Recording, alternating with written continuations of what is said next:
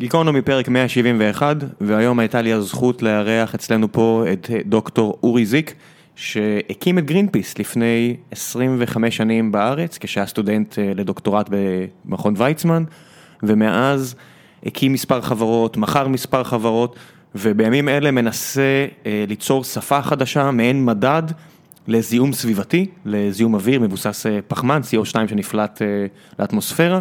כי התיאוריה שלו היא שאם יהיה לנו שפה משותפת, אם תהיה לנו שפה משותפת שבה נוכל להעריך את uh, כמות הזיהום, נוכל לבצע שיח, בעצם נוכל לקיים שיח הרבה יותר אינטליגנטי ומושכל ועם פחות דמגוגיה.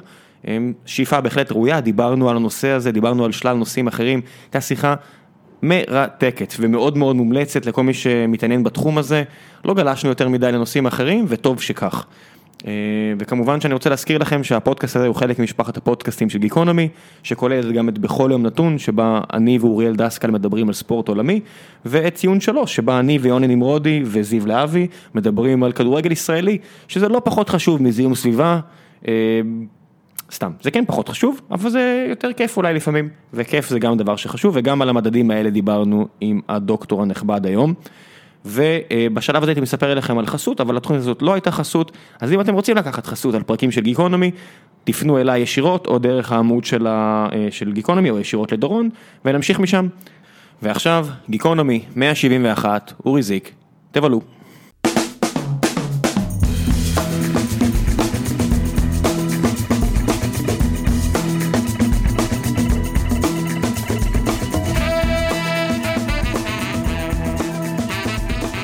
גיקונומי, פרק 171, איתי הבוקר, דוקטור או פרופסור? מה ההבדל? פרופסור זה מי שמלמד גם? כן. אוקיי, אז דוקטור אורי זיק, מעניינים, פרק בהפתעה, אה, ניצלתי את העובדה שאתה שבוע בארץ, בדרך כלל בבוסטון, אמרנו למה שלא נעשה פרק, אז תודה רבה שהגעת. לא דבר, אה, תענוג. אתה יודע, לפני שהגעת, אה, ישבתי קצת הבוקר, וסתם קראתי עיתון עם ארוחת הבוקר, ואני רואה שתי ידיעות שבדיוק מתקשרות אלינו.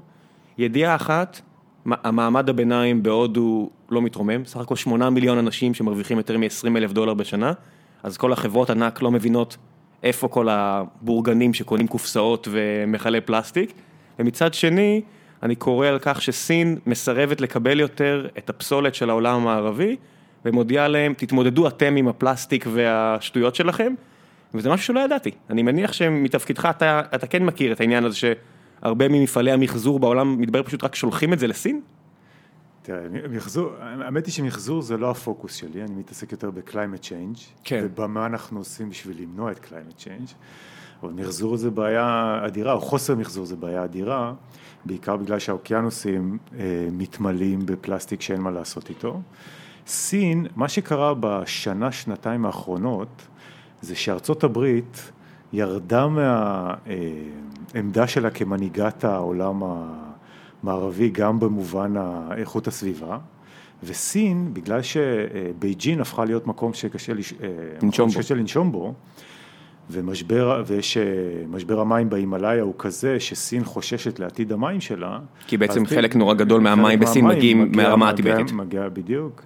והזיהום בסין הוא, בחלק מהמקומות הזיהום מפלסטיק הוא קשה מנשוא, אז סין כסין לוקחת את העמדה הנוקשה שסין יכולה לקחת, ואומרת, טוב די, אנחנו לא חושבים שהביזנס של למחזר הוא טוב עבורנו יותר, ולכן היא אומרת לא, ואז באמת נוצרת שרשרת של מדינות שלא אין להם לאן לשלוח את הפסולת שלהם, כי כשאתה מסתכל על הפסולת שאתה מייצר, חלק ממנו ממוחזר, בחלק מהפסולת שממוחזרת, כמות האנרגיה שמש, שמושקעת במחזור יותר גדולה ממה שאתה מרוויח, זה גם אחד מהאבסורדים שבתעשייה. לפעמים כמות האנרגיה שמושקעת בהפרדה היא גדולה בצורה אבסורדית. עכשיו כמות האנרגיה, אתה סוכם הכל, את הדלק של המשאיות. הדלק של המשאיות, את, ה, כן, את האנרגיה של האנשים, שאנשים שצריכים לעשות את העבודה, כי הרי מחזור זה סוג של אשליה. בעצם אה, מישהו הגדיר, אה, ישבתי באיזה בית קפה בתל אביב, דיברתי עם מישהו והוא אמר לי, תראה, מחזור זה כמו לבקש סליחה מהסביבה אחרי שנתנו לה סטירה. כי אנחנו עושים, בעצם פונדמנטלי, בצורה יסודית, אנחנו עושים מה שנוח לנו, ואז אנחנו מנסים לעשות את אותם דברים שהם עדיין לא מאוד לא נוחים, ונותנים לנו להרגיש יותר טוב.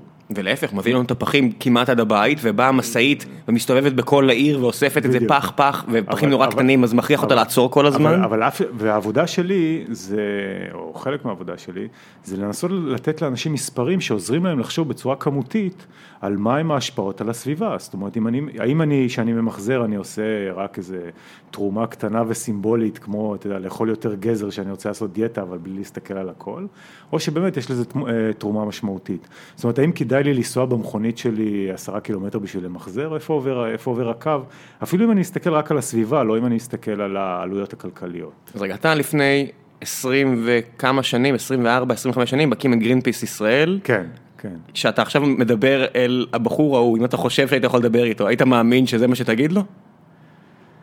אה, האמת היא שלא. את גרינפיס ישראל הקמתי, ב... הייתי הרבה יותר נאיבי באותה תקופה. סטודנט. הייתי סטודנט, בדיוק, הייתי סטודנט, אה, הייתי בדיוק סטודנט מכון ויצמן, התחלתי את הדוקטורט שלי בפיזיקה, ומה שקרה, הסיפור של גרינפיס הוא סיפור שנובע מזיהום הים. הייתה, ומה שעשה לזה טריגר, הייתה לחיפה כימיקלים אונייה שקראו לה הריבל. הריבל היה לה רישיון לזרוק פסולת רעילה לים התיכון, וכל כל, אה, פעם, פעמיים בשבוע או שלוש פעמים בשבוע היא הייתה עוזבת עם הפסולת הרעילה של חיפה כימיקלים באישור של ממשלת ישראל, אחרי שהם עשו אה, סקר הגנה על הסביבה מטעם המכון. מטעם המפעל. מטעם, מת, המפעל מימן סקר ב, ברשות לימים, ו- חקר הימים והאגמים, והם היו אה, שתים באונייה וזורקים את הפסולת הרעילה שלהם איפשהו בים התיכון, ומי, ואני הייתי גולש רוח באותו זמן, וכל גולשי הרוח ידעו שמאחורי הריבל יש כתם שחור, אה, מסריח, ו, וזה משהו שלא כדאי להתקרב אליו. אז את גרינפיס... עד כמה זה היה רעיל? זה היה קישון רעיל? זה היה, כן, כן, זה היה חו- החומר, ה- אה, חיפה כימיקלים הייתה מייצ- מייצרת דשנים, וחלק מהדשנים האלה זה חומרים שכוללים קדמיום וחומרים רעילים שאסור אפילו לשפוך אותם לקישון. אז את הבוצה הדחוסה שאפילו לא שפכו לקישון, היו מעמיסים על האונייה ושופכים באמצע הים. רגע, אם אתה מדבר גולש גלים, זה לא כזה אמצע הים, אתה מדבר פה בעצם על מרחק לא, של... גולש רוח. גולש רוח, בסדר, זה קילומטר שניים מהחוף? כן, הם היו עושים את זה יותר, הם היו עושים את זה 20 קילומטר, אבל, אבל, אבל ספינה הייתה דולפת והיו רואים את הפס השחור מאחוריה. רגע, רגע, אני רוצה שנייה להתעכב על העניין הזה. אה, בחיפה ואזור צפון אה, ישראל, או לא צפון ישראל, האזור הזה של הכרמל, אחוז התחלואה או אחוז המחלות מסרטן וכל מיני סוגים כאלה הוא יותר גבוה מאשר אזורים אחרים בארץ. זה קשור? יכול להיות שזה קשור, אם כי אני לא יכול אה, לשים את האצבע. אנשים נכנסים הרי לחופ- לחופים האלה, זה 20 קילומטר מה- מה- מהחוף. איפה שהריבל זרקה את הפסולת הרעילה שלה, זה היה עמוק בים. זאת אומרת, קשה לקשור את זה לתחלואה. מה, קושרים- קושרים את זה למשקולות ופשוט מפילים את זה למטה? לא, זה היו, היה אה, אה, אזור שבו אזור הים הרבה יותר עמוק, ובאזור הזה הם היו פותחים אה, את המכל שלהם ופשוט שופכים את הפסולת שמותר להם לשפוך. והיא כבדה מספיק כדי בשביל כבדה לשקוע. מספיק, כן, כי זה בוצה. זה הבנתי. בעצם בוץ דחוס כזה. אוקיי. אה, אז קשה לי לקשור את הבוץ הספציפי הזה לסרטן בצפון הארץ. אז עכשיו יושב... ידוע ה- שהמפעלים בצפון הארץ... אה, לא, אבל זה- זה תכף נדבר גם בזיהום זה הרבה אוויר, אבל זה כן. הרבה יותר כללי. אז רגע, יושב עכשיו- ספציפית לגרינפיס, אם אתה... אז חכה, תכף נחזור לגרינפיס, אבל מעניין אותי הנקודה הזו, ותכף נחזור לגרינפיס. יושב הבן אדם הימין כלכלי הקיצוני, ואנחנו מארחים גם כאלה לא מעט, ואומר, אם אין בעיה, אז מה אכפת לנו לשים את זה בקרקעית הים? מה הבעיה הגדולה? זה הנושא של, ה... הנושא של איך אתה מתמחר דברים בכסף, הוא אחד הנושאים הכי עמוקים באיכות הסביבה. כל מה שנקרא באנגלית ה-Negative Externalities. זאת אומרת, אם כולם מזהמים וכולם סובלים, ואף אחד לא משלם על זה את הצ'ק ישירות, כמו שדיברנו קודם, שממשלת סין התעוררה ואמרה, טוב, זה עולה לנו יותר מדי כסף, אז השאלה באיזה נקודה אנשים מקבלים החלטה שזה לא כדאי להם כלכלית, אלא רציונלית שזה- עבור עצמם. עבור עצמם, אלא שזה ה... אלא שזה ה-tragedy of the commons, זאת אומרת, זה הבעיה של כולם. אה, והבעיה של הים התיכון היא בעיה כזאת, לי כמפעל כדאי לעשות את זה, לי כרגולטור שרוצה לאשר למפעל בשביל שהמפעל יעסיק עובדים וייצא גם כדאי לעשות את זה, לציבור כמובן זה לא כדאי, כי הציבור אה, סופג את המילה שאני לא אשתמש בה, ו... אבל, אבל, זה, אבל זה ה pattern, זה מה שקורה, זה ה pattern שקורה ב, אה, בזיהום של כל, כל הזיהומים שאנחנו מכירים. וכשהתחלת את גרינפיס, זה בעצם מה שהתחלת לחשוב עליו, אמרת לא ייתכן שמפעל אה, אחד והרצונות הפרטיים שלו, או הרצונות הפרטיים של איזשהו רגולטור שדואג לרווחת תושבי הכרמל, עובדי הכרמל, בעצם יישא באחריות לזה לכולנו? אתה יודע, הכוח הכי חזק בעולם בעיניי זה הכעס האנושי או התחושה האנושית. אז כשראיתי שהים מזדהם, ואתה יודע, ראיתי שקיות פלסטיק, ראיתי את הריבל, ראיתי זה, אז, אז זה, זה עניין אותי. ואז הייתה הזדמנות להקים את גרינפיס ישראל, כי ב-93, שרוב המאזינים פה עוד... לא, לא, אני חושב שהממוצע גילאים הוא 93 זה טינאייג'רים. אוקיי, אז אה, ב-93 באה אונייה של גרינפיס לישראל פעם ראשונה. והיה תור של כמה אלפי אנשים שבאו לעלות ולדבר עם הקפטן והצוות, אני הייתי אחד מהם, כי הייתי ב database של גרינפיס, כי תרמתי כסף בבר מצווה או משהו. והלכתי עם חבר והתחלנו לדבר על, עם, ה, עם הצוות על איכות הסביבה. ואמרנו להם, תראו, הנה, הנה המפעלים שמזהמים את הים, ונורא חשוב לנו ההגנה על הים. ואחרי כמה זמן הם שאלו אותי אם אני מוכן להקים את המשרד שלהם בארץ, אמרתי כן, אבל בתנאי שאנחנו מתמקדים רק בים, לא מתמקדים לא בשום דבר שקשור לאנרגיה גרעינית, שום דבר שהוא, שהוא, בקונצנזוס, שהוא לא בקונצנזוס הישראלי, זיהום הים התיכון זה כן בקונצנזוס הישראלי ושם נתמקד, וככה וככה העסק הזה התחיל. אה, וזה הגיע, בתקופה ההיא זה היה מאוד יפה, זה הגיע מכלום לארבעה עובדים, חמישים מתנדבים ומשהו כמו עשרת אלפים תורמים תוך פחות משנה. זה היה אחד הסניפים היחידים של גרינפיס שהוא קאש פוזיטיב. הייתי מאוד גאה בזה שזה מאורגן. שסך הכל התרומות אה, גדל על ההוצאות? שסך הכל התרומות גדל על ההוצאות בצורה משמעותית. השאיר לך זמן בכלל להתרכז בלימודים? זה נשמע כמו אופרציה לא פשוטה. נכון, שאלה טובה, אז בוא, אז היה שלושה חודשים שכאילו עשיתי מין פאוזה מהדוקטורט והתרכזתי רק בזה. וואי, איפה שאני מדמיין מנחה שלא, פשוט לא מבין אותך ממש. האמת היא שהמנחה של הדוקטורט הוא אחד החברים הטובים שלי. אז הוא הבין, הבין את הסיפור הזה? הוא הבין לפרק זמן מוגבל, ואז חזרתי... שלושה חודשים היה בסדר? אה, שלושה חודשים היה בסדר. זה היה בהסכמה? הוא אמר לך, טוב, לקחת, קצבת זמן שלושה חודשים? שאלה טובה, זה היה יותר אה, בלתי ניתן לעצירה מאשר הסכמה. טוב, כעס אנושי אמרנו. בדיוק. על מה היה הדוקטורט? דוקטורט היה על דינמיקה לא ליניארית של, אה, כמו כאוס, אבל גם במרחב. זאת אומרת, כשאתה מסתכל נגיד על, מסתכל למשל על להבה. כשאתה רוצה לנתח איך הצורה הגיאומטרית של להבה, זו צורה מאוד לא ליניארית, היא קופצת, היא משתנה בזמן ובמרחב. אז אה, אה, עבדתי עם אה, בחור שפיתח לזה מודלים מתמטיים. מה, פיזיקה סטטיסטית? זה דומה, זה פיזיקה לא לינארית, יש באלמנטים סטטיסטיים, יש באלמנטים של הידרודינמיקה, אז הוא בנה את המשוואות ואני בניתי מערכת ניסוי שעובדת עם המשוואות ו, ובעצם חוזה את, מראה את איפה המודלים נכונים ומתקנת אותם. אז זה היה ניסוי ותיאוריה של איך מתפשטת חזית של להבה. איפה משתמשים במדע כזה? מה, מה הצד האפליקטיבי שלו? האמת היא שמה שיפה במכון ויצמן, שעושים מדע טהור, והמדע הטהור הזה, יש לו הרבה אפליקציות. למשל, אנחנו שאלנו שאלה מתמטית טהורה. איך אתה, איך אתה כותב משוואה למשהו שהוא מורכב כמו חזית של להבה? שבאותה תקופה, מה שהנושא של כאוס היה מאוד פופולרי בפיזיקה. כן, הספר הזה של כאוס היה בהרבה בתים. בדיוק, זה, כן. בדיוק. מי שמכיר יודע על מה אני מדבר. בדיוק. הספר של כאוס היה פופולרי, אז השאלה היא, כאוס הוא היה בעיקר בזמן, והיה פרקטלים במרחב, והשאלה איך לוקחים משהו מאוד רחוק משיווי משקל כמו להבה, ושמים אותו על אותה תבנית של כאוס ופרקטלים ובונים לזה. אוקיי, okay, אז למי שלא מכיר על מה אנחנו מדברים, אה, קצת הסברים, בוא תסביר טיפה קצת על מילים שפה אמרת לפני שאנחנו שולחים את כולם לגוגל, אה, אז בעצם כאוס זה... אה, כאוס זה בעצם מערכת שאי אפשר לחזות את ההתנהגות שלה בזמן, לא כי היא רק סטטיסטית, אלא כי המשוואות הן יותר מדי לא לינאריות, זאת אומרת השפעה קטנה, מה שנקרא אפקט הפרפר. אתה עושה השפעה קטנה בסין ויש השפעה גדולה. זה המטאפורה האהובה על אנשים אה, לתאר את זה. שבעצם מערכת המשוואות שמתארת את הסיטואציה כל כך מורכבת, כל כך מסובכת.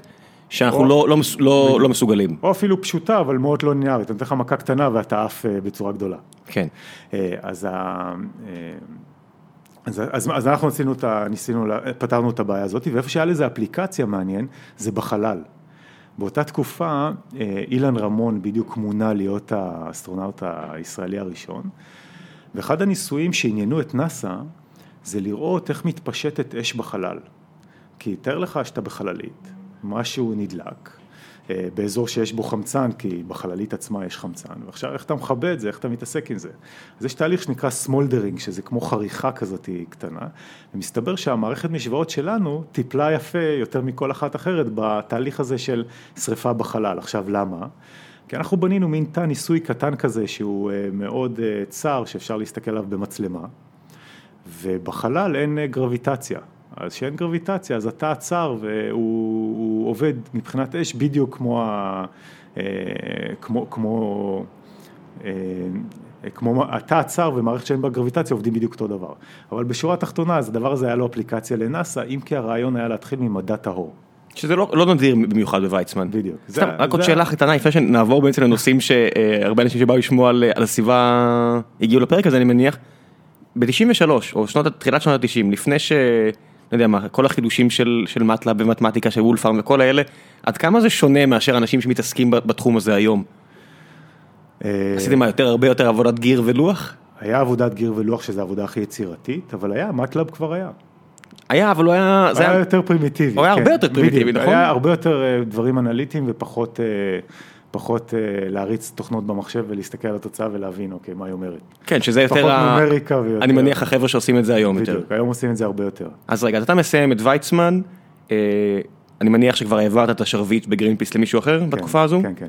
ואתה עדיין, היית עדיין מעורב בתקופה ההיא? אה, לא, אני עזבתי, שהחלטתי לחזור להיות רציני ו... אה, ולהתמקד במדע. כן, לא להציל את העולם, אתה אומר לעשות דברים רציניים כמו לפתור משוואות של להבה בחלל. בני אדם זה יצורים מוזרים, אין ספק. ואז רגע, שנכנסת בעצם לאיזשהו תלם שאנחנו יותר מסוגלים להבין אותו נקרא לזה, אה, מה אז? אה, התחלתי להיות יזם, חברה ראשונה... רגע, רגע, אתה רץ. מה זה התחלתי להיות יזם? מי ש... לא, לא, לא, לא נפוץ, לא נפ... ברוב האנשים שמסיימים ויצמן בתארים כאלה, חושבים פוסט דוקטורט ב-MIT, חושבים... אה, אז במקרה שלי היה את הח- את החיידק הזה של אוקיי, הסביבה מאוד מטרידה אותי, מה אני כפיזיקאי יכול לעשות? כאילו איפה אנחנו אה, מתמקדים? אז היזמות הראשונה שלי הייתה מתוך מכון ויצמן, להקים חברה שעושה אנרגיה סולארית, חברה הזויה לחלוטין, ומעבירה אותה בסיבים אופטיים, בשביל להביא אה, אור ואנרגיה לבתים. אז זה היה במכון ויצמן, היה את מגדל השמש, שבמגדל השמש עשו ניסויים, בעיניי מאוד מרשימים, היום כבר הפסיקו לעשות את זה, של אנרגיה סולארית טרמית, לקחת אנרגיה סולארית ולהפוך אותה לחום, ועם החום הזה לעשות משהו. בניגוד ל... בניגוד לתאים פוטו-וולטאיים שלוקחים אנרגיה סולארית ומנסים ישר להמיר את זה לחשמל על ידי זה שאלקטרונים אה, הם מקבלים את האנרגיה וזורמים. שמי שלא מכיר, כל מה שקשור לסוג הזה של ניצול אנרגיה, יש בעיה שזה בעצם מוגבל, הניצולת שלנו בדיוק. בעצם מוגבלת מאוד מאוד, אה, איך זה נקרא? וקטור... אה, בגלל, כן, בגלל הרוחב פס שלה. כן, יש איזה שם- יש שם איזשהו משהו שמגביל את זה מה ל-30 משהו אחוזים ניצולת, משהו כן, כזה? 30, 40, אבל לא יותר. כן, אז... אז- בגלל, בגלל, ה, בגלל האור שעובר באטמוספירה. כן, נגיד, ה- האטמוספירה לא שקופה לכל ה... הפיזיקה מכתיבה בעצם שיש לנו איזושהי מגבלה מאוד אה, קשיחה על הניצולת כן. של אנרגיה מה- מהתאים האלה, מה- בעצם בדיוק. מהלוחות הסולאריים, ואתם בוויצמן חשבתם לעשות משהו בעצם שונה, כן. ולא לא לייצר אה, חשמל, אלא לייצר חום ולנצל את החום הזה בצורה אחרת? בדיוק. במשך שנים עבדו על זה במכון ויצמן, ואני ניסיתי לעשות עם אה, כמה שותפים שם אה, מערכת, זה היה עוד בסוף שנות התשעים, לקחת מערכת שלוקחת, אה, מרכזת את אור השמש עם איזשהו אה, מבנה שנראה כמו פנס של מכונית, אתה יודע, שזה מין מבנה פרבולי כזה, אתה מאיר עליו קרן מקבילה ואתה אוסף בסיב אופטי את האור. אוקיי, ומה, ומה, ומה בעצם וה- המטרה? והמטרה, המטרה היא לרכז הרבה סיבים כאלה, זה לא עבד בסוף, זאת אומרת זה עבד אבל זה לא היה כלכלי. ובסופו של דבר כל הקלינטק צריך להיות כלכלי. אה, לרכז את כל הסיבים האלה לאיזשהו אה, ריאקטור, שהריאקטור הזה ייקח את האור וימיר אותו לחום והחום נמיר לחשמל. אה, אז בעצם לא ליצור ישר חשמל במקום, אלא רק ב- במורד השרשרת? כן, ואז זה מאפשר לך את הגמישות של לשים את המבנים האלה שהם כמו פנס של מכונית בכל מיני מקומות, לאסוף את זה עם סיבים אופטיים ולעשות... באיזה. שלב הבנתם שזה לא הולך להיות, להפוך להיות כלכלי? אחרי שכתבנו שני מאמרים, אתה יודע, זה מכון ויצמן כותב, מאמר, ואולי אחרי כן. זה פטנט וזה, והבנו שזה לא יהיה כלכלי, בגלל שיותר מדי אור הולך לאיבוד ב... זה בעיה פיזיקלית, או שזה בעיה של טכנולוגיה של אז? אני חושב שזה בעיה של שניהם. אני חושב שהפתיחה של הסיב, כאילו כמות האור שיכולה להיכנס לסיב, והדעיכה בתוך הסיב, אתה יכול לקרוא לזה בעיה של חומרים, אבל לדעתי זו בעיה פיזיקלית אמיתית של מה ש... של איזה חומר יכול להעביר אור בנצילות מספיק טובה. עברו 20 שנה מאז. אתה יכול לדבר על זה עכשיו במ- במורד, במבט רטרואקטיבי, הטכנולוגיה של היום, עם- עם החומרים שכבר פותחו היום, הבעיה הזאת כבר פתורה? לא, אני לא חושב, אני חושב שעדיין הסיבים יהיו יקרים, כי תחשוב שכל המטרה של הסיבים האלה זה למנוע את ה... זה אה, לאפשר העברה של האור, והעברה של האור באוויר היא תמיד יותר יעילה. לכן זה תווך- זה מוצלח סך בדיוק, הכל. זה תווך הרבה יותר מוצלח. אבל זו הייתה היזמות הראשונה, שניסתה לקשר את אה, איכות הסביבה עם... אה, אה, עם זה איזושהי יזמות קלאסית? היית צריך לגייס כסף לזה, או שוויצמן גיבה אותך מהבחינה לא, הזו? הייתי- הייתי, פשוט הייתי שם, פשוט אני עשיתי את העבודה שלי עם מכון ויצמן, לא גייסנו כסף, כי לא היה על מה לגייס כסף, לא היה תוכנית עסקית. זה לא היה, העסק הזה לא היה כלכלי. אם, אם כל סטארט-אפ בלי תוכנית עסקית לא היה אומר את זה, היה פה הרבה פחות סטארט-אפים ידידי. תראה, קלינטק הוא קצת ייחודי, נכון? אתה צריך להיות... זה מאוד ייחודי. אה, אתה צריך להיות, אה, הרבה, קשה, הרבה יותר קשה לגייס כסף על הייפ, אתה צריך הרבה יותר substance. כן. אם אתה בעצמך לא מאמין שזה כלכלי, אז אתה בבעיה. אתה לא הולך לשכנע אף אחד. כן, לא, אתה חייב גם- להאמין, אה. אם אתה לא שותה את ה Kool-Aid אתה לא יכול לגייס. כסף. אז, בשלב ההוא הבנו שהמספרים לא מתחברים וזה פרויקט אקדמי נפלא, אבל, אה, אבל זה מה שנשאר. נקודת שבר?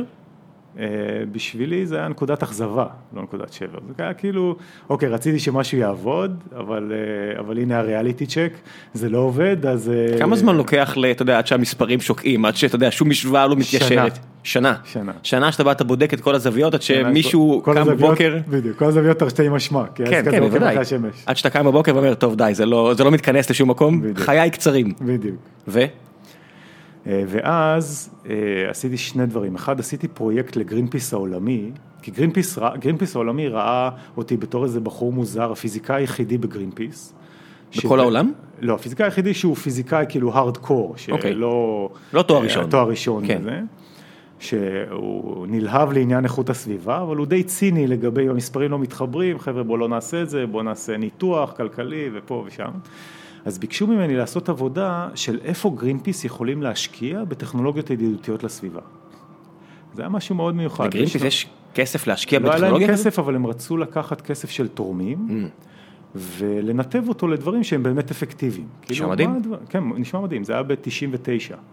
אז ביליתי שנה בין אה, תל אביב לאמסטרדם, ששם ה headquarter של אה, גרינפיס, ובניתי עבודה כזאת עם כמה אה, עוזרים בגרינפיס.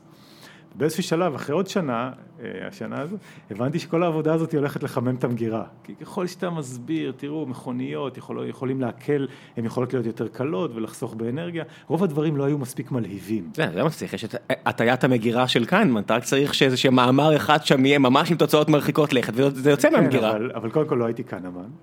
הוא הוא היה איפשהו פה, אתה יודע, יכלת לשאול אותו, רק רק צריך טיפה להקצין איזה מספר שתיים. אגב, הוא רלוונטי למה שנדבר בהמשך על, אה, על איך אנחנו בונים שפה, שזה מה, שאני, מה שמעניין אותי היום, איך אנחנו בונים שפה שמאפשרת לכל אחד לחשוב כמותית. אז רגע, נגיע לזה? נגיע לזה, בוא- נמשיך בליניארי. כאן אמרנו- כן, אם ב- דיבר, אמרת ליניארי, אמרנו פיזיקה לא ליניארית, אז בוא נמשיך שנייה, ציר זמן ליניארי, פחות כאוס. אז אה, אה, בקיצור, ראיתי שכל הדוח הזה המאוד יפה הולך לחמם מגירה איפשהו. כי רוב הטכנולוגיות שהצבענו עליהן, הן טכנולוגיות שאיפשהו ידעו עליהן, אבל הן לא היו מספיק כלכליות.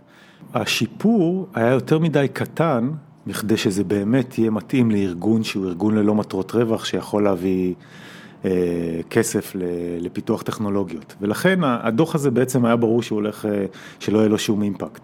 כמו, שאמר, כמו שאומרים, הולך לחמם איזה מגירה. ואז אה, אה, אה, עברתי הלאה והקמתי בעצם את זה? הראשון שלי. כי סך הכל, אתה יודע, זה שנה של עבודה שלא היה, לא- לא לא נשאה פרי.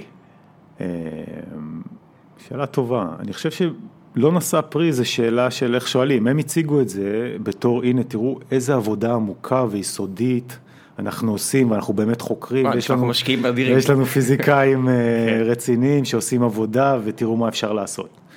אבל אה, זה לא נשא פרי במובן של, לא היה שם איזשהו magic bullet שאומר, תראו, אם אנחנו נשקיע פה, אנחנו נוריד בכמות משמעותית את הפסולת, או את המים המזוהמים, או את ה-CO2 שהולך לאטמוספירה. זה בסך הכל שילוב בין בעיה מאוד מאוד מאוד קשה, שזה הזיהום, ומצד שני, הבעיה הכלכלית היא כל כך קשה, יש פה כל כך. משתנים, זה כאוס על כאוס. כן, אתה יודע, אם כן. יש אה, אה, עוצמות שונות במתמטיקה, זה זה בעיה מעוצמה גבוהה מאוד. כן, יש פה, יש פה בעיה, תראה, הבעיה פה היא בעיה שאנחנו חיים באיזשהו אורח חיים שהוא נוח לנו. כמו שהתחלנו, יש כן. שבעה, עוד מעט תשעה ביליון אנשים על כדור הארץ. אה, שני, ביליון מהם רוצים לחיות בחיים ברמת חיים מאוד גבוהה. והשאלה איך אתה משמר את הרמת חיים הזאת ואת הגידול הכלכלי הזה, בלי להשחית כל חלקה טובה ובלי לפלוט CO2 בכמויות לא סבירות. אה, וזה, וזה הבעיה, הבעיה הזאת היא בעיה יסודית ואין איזושהי טכנולוגיה שתפתור את זה. בשביל לפתור את זה צריך להשפיע על התנהגות של בני אדם, על התנהגות של corporations, על regulations, על, על כל הצורה שבה אנחנו מתמחרים דברים. אז זה, אפילו זה היה חלק מהמסקנות שלך מגרינפיס? אז אה, אלו היו המסקנות האינטואיטיביות, כי הדוח היה אה, טכנולוגי, הדוח היה אוקיי, אם אנחנו נעשה, נשקיע ככה וככה באנרגיה פוטו-וולטאית, נשפר את הנצילות ככה וככה, והנה יהיה האימפקט. או מכוניות, אם יהיו מכוניות חשמליות, זה היה הרבה לפני שמכוניות. חשמליות היו. מכוניות חשמליות עם בטריות אה, lithium ion, ישפרו את הנצילות שלהם בככה לאיפה זה וככה. מוביל אותך? כיזם, כפיזיקאי? אז בעצם זה גרם לי איזושהי דיפרסיה מהנושא של איכות הסביבה, ועזבתי את, התחום. בשנת 2000 הקמתי חברה שנקראת QuantomiX, שלא קשורה בכלל לאיכות הסביבה. מה ש QuantomiX עשתה, היא לקחה, הלכה לתחום הרפואי, ומסתבר שהמיקרוסקופ הכי טוב שיש, שהמין האנושי המציא, זה מיקרוסקופ אלקטרוני.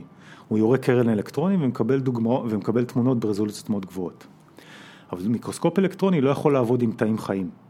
כי אה, אתה צריך בשביל להכניס דוגמה למיקרוסקופ אלקטרוני, אתה צריך לייבש אותה. כי, יש, כי האלקטרונים נעים רק בוואקום. אז uh, ביחד עם המנחה שלי מכו- לדוקטורט, שזה לא היה קשור לעבודה שלנו בכלל, זה משהו שרעיון שעלה על בירה. אה, זה- בטח הייתה שיחה לא רגילה. אנשים מהצד אמרו, אני לא מבין מה הם אומרים שם. אז אמרנו, מה יקרה אם נעשה קפסולה שהיא כמו צלחת פטרי קטנה, מגינה על תאים חיים מהוואקום של מיקרוסקופ אלקטרוני, אבל תהיה מספיק דקה בשביל שאלקטרונים יחדרו דרכה ונוכל לראות תמונות של תאים. רגע, אבל בין הקפסולה לבין התאים, יש, יש... יש מין ממברנה דקה, שהיא כן בריק? שהיא שהיא כן... אה, צד אחד שלה הוא בריק, כן. וצד שני שלה הוא רטוב. הבנתי. ואת החומר הזה הכרנו מתעשיית הסמי קונדקטור, זה נקרא פוליאמיד. אז אמרנו, מה יקרה אם נבנה, צלח, אם נבנה צלחת פטרי דקה כזאת, קטנה כזאת, ונשים אותה בכל מיקרוסקופ אלקטרוני, אז נהפוך את המיקרוסקופים האלקטרוניים, במקום להיות משהו שאתה צריך לעבוד, לייבש דוגמאות והתאים מעוותים בוואקום, למשהו שמראה תאים חיים. Applied Materials כבר היו ברחובות בתקופה אז ההיא? Applied Materials היו ברחובות, להם היה מיקרוסקופים תיארתי לעצמי אוטומטיים. ש- אה, ואני חברה עבד- שמתעסקת ב- ואני עבדתי, ואני, היו לי הרבה חברים וגם עבדתי איזושהי תקופה בחברה שעבדה עם Applied Materials, וככה הכרתי את תחום המיקרוסקופיה האלקטרונית. ו, אה, ואז אה, בנינו prototype במכון ויצמן, וגייסנו כסף להקים חברה שנקראת QuantomiX, ומה שהיא עשתה זה משהו מאוד פשוט, לבנות קפסולות מפלסטיק, שמאפשרות לשים דוגמאות חיות במיקרוסקופ אלקטרוני. אז עזבתי את תחום איכות הסביבה מה- לגמרי. מה הגדלים שאנחנו מדברים עליהם? קפסולות האלה? הקפסולה היא בגודל של אה, משהו כמו סנטימטר, העובי של הממברנה זה 100 ננומטר. זה אוקיי, עש- נ- עשירית מיקרון, כן. אה, אלפית המילימטר. על- אוקיי. זה- מאוד מאוד, מאוד מאוד דק, אה, אבל היא מאוד חזקה, היא עומדת בוואקום, בלחץ של, בהבדל לחצים של אחד אטמוספירה. החומר הזה שהוא כל כך חזק וכל כך דק, זה היה הדבר היפה. והפיצוח האפליקטיבי פה זה בעצם לאפשר לחוקרי מדעי החיים אה, להשתמש במיקרוסקופים הרבה יותר מדויקים עם תאים חיים. בדיוק. עכשיו דיברנו על הייפ ועל גיוס כסף. אז אה, באות- באותה תקופה היה את הפרויקט הגנום, והרבה משקיעים רצו להשקיע בחברות שיש להם כלים חדשים למדעי החיים. ביל קלינטון מכנס מסיבת עיתונאים ואומר, אה, חבר'ה, פיצחנו את הסיפור הזה, כן, לא הגענו לרמה הזאת, אבל גייסנו לא מעט כסף אה, בשביל לבנות טול חדש למדעי החיים, שהרעיון היה של להפוך את זה גם לטול לפיתוח תרופות וטול לדיאגנוסטיקה. זאת אומרת, מישהו בא, לא עלינו, עם אה, תא סרטני, ופתאום הפתולוג יכול להסתכל עליו בהגדלה של 6,000 ולא הגדלה של 60. אה, וזה היה הרעיון. החברה קמה ברחובות, אה, בנתה מוצר ודי הצליחה לתחום המחקר, זאת אומרת מעבדות מחקר קנו את המוצר, אבל את התחום הקליני לא הצלחנו לפרוץ. אתה בחברה הזאת בתור מה? מנכ"ל, ב- מנכ"ל ו-CT, אה, מנכ"ל, CTO ו...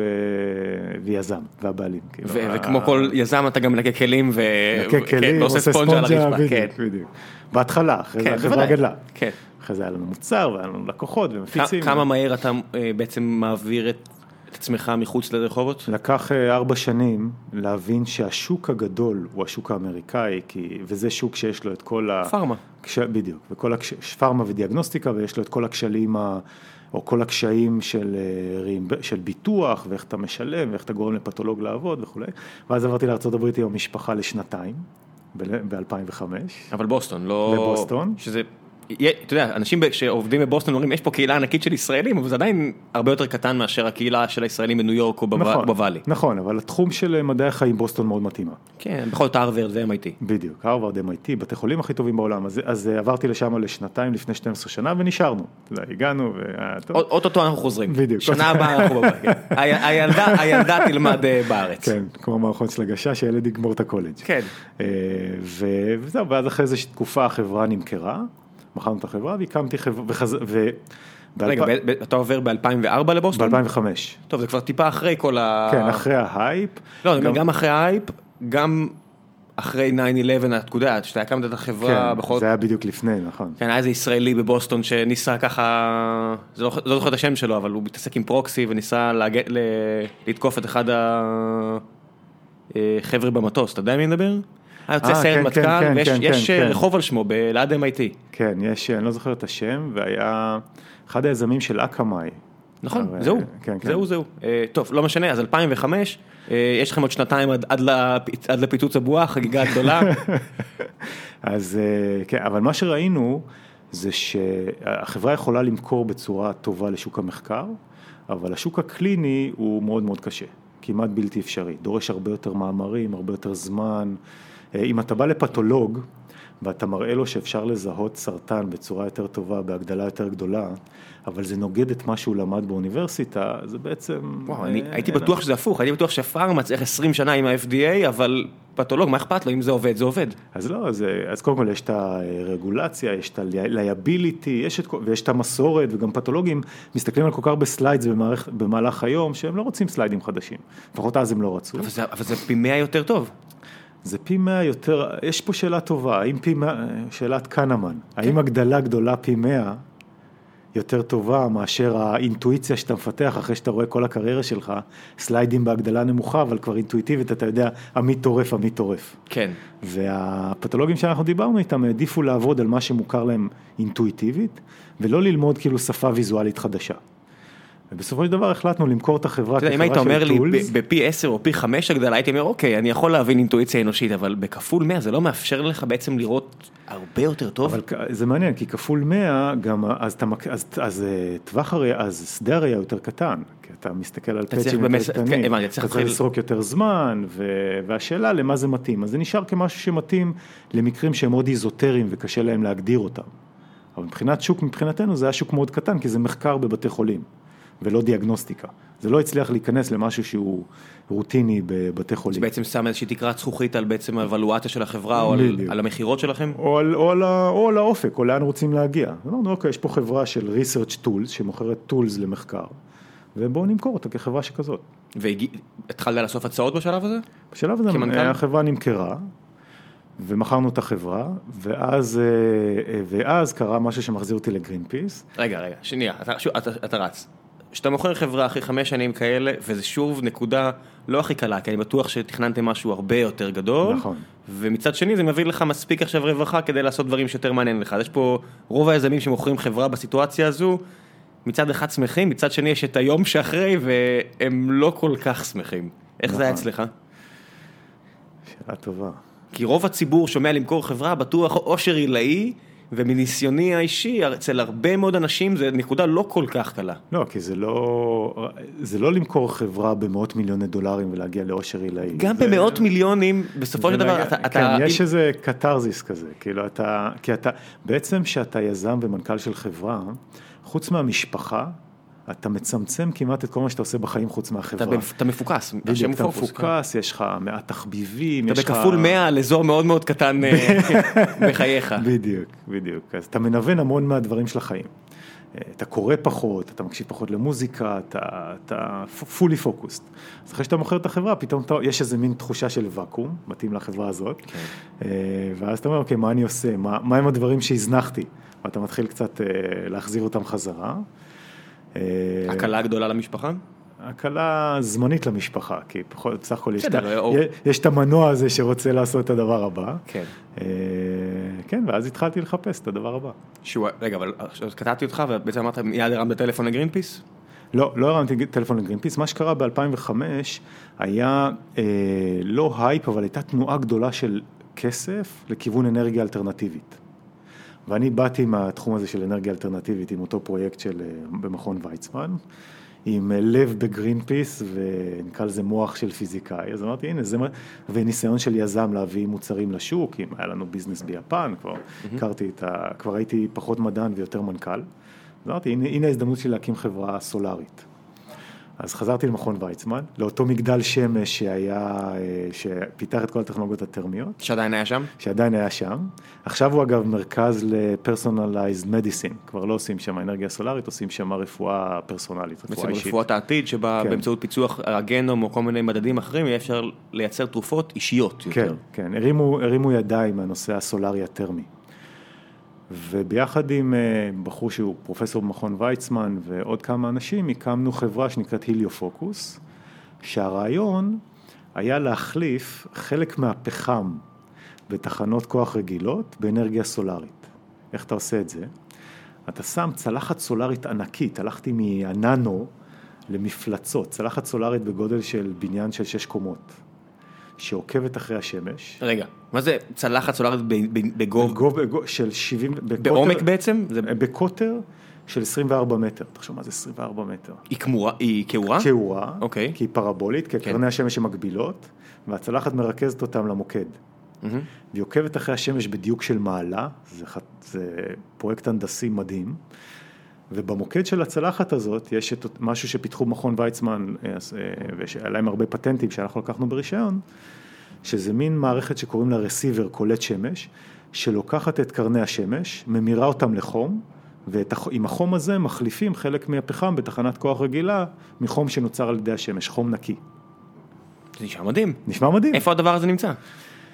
אז ככה, אז גייסנו אה, לחברה הזאת די הרבה כסף לבנות prototype, בתקופ, ב-2005, החברה קמה ברחובות, נקראה היליופוקוס, וציינת את ה-financial crisis. בתקופת, ה... אז בהתחלה היה לנו, אה, היה לנו די הרבה כסף ולא היה לנו מוצר, פיתחנו את המוצר, הגענו למוצר, ואז נגמר לנו הכסף. רגע, מוצר זה ממש בניתם את הצלחת ממש הזו? בנינו את הצלחת, איפה, בסין? בנינו את הר- את הרסיבר, כן, זה הגיע, לס- זה, זה לא, לא, לא התחלנו בסין, התחלנו בארץ, ובתקופת ה-financial crisis, בערך חודש אחרי crisis הוא אה, היכה, אנחנו היינו צריכים עוד כסף, ופתאום אף אחד לא מוכן להשקיע בכלום, בוודאי לא בפרויקט שהוא כל כך יומרני.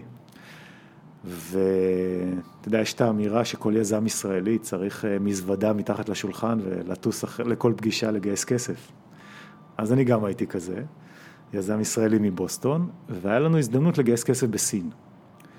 אה, אז טסנו להאנגז'ו בסין, ושם גייסנו את הסיבוב הבא של החברה, שאחד התנאים היה להעביר את הפרויקט הראשון של החברה לסין. זה בעצם הקד... הקדמתם את כל העולם בחמש-שש שנים לפחות. כן, אנחנו היינו ראשונים בעצם שהבאנו, אני חושב, אה, אה, השקעת equity סינית לישראל. אחרי זה זה נהיה, היום יש פה המון משקיעי equity סינים, אבל אנחנו היינו, אני חושב, הראשונים.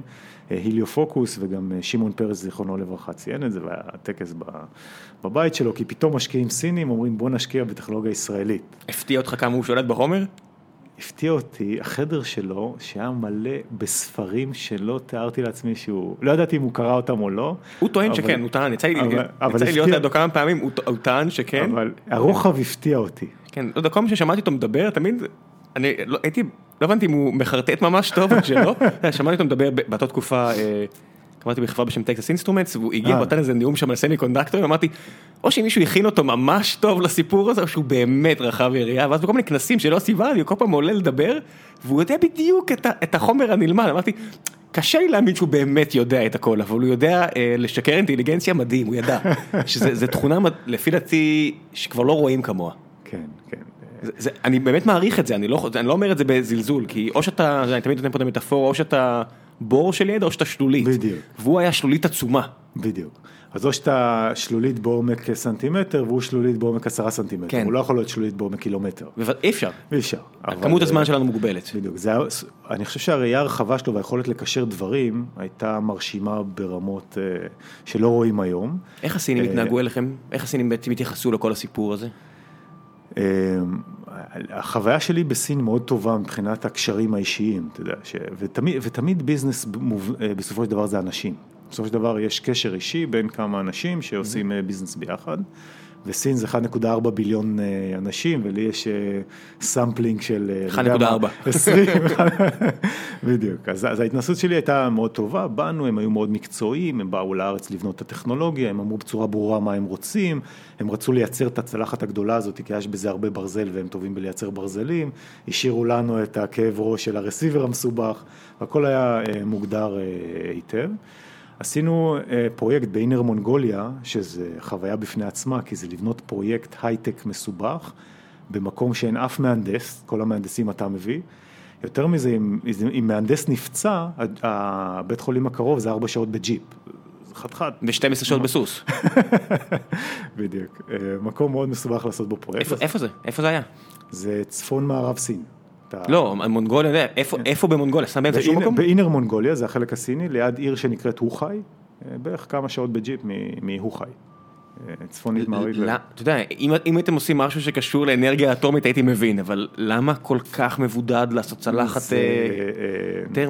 מה שקרה זה היה חוזה בין המשקיעים שלנו לפרובינציה של אינר מונגוליה, שקיבלו רישיון מהממשלה הסינית לכרות פחם שם, שזה היה קצת גבולי מבחינת האינטרס שלנו כירוקים. וחלק מהחוזה לכרות פחם זה לקדם אנרגיה ירוקה, ואנחנו היינו האנרגיה הירוקה שמקדמים.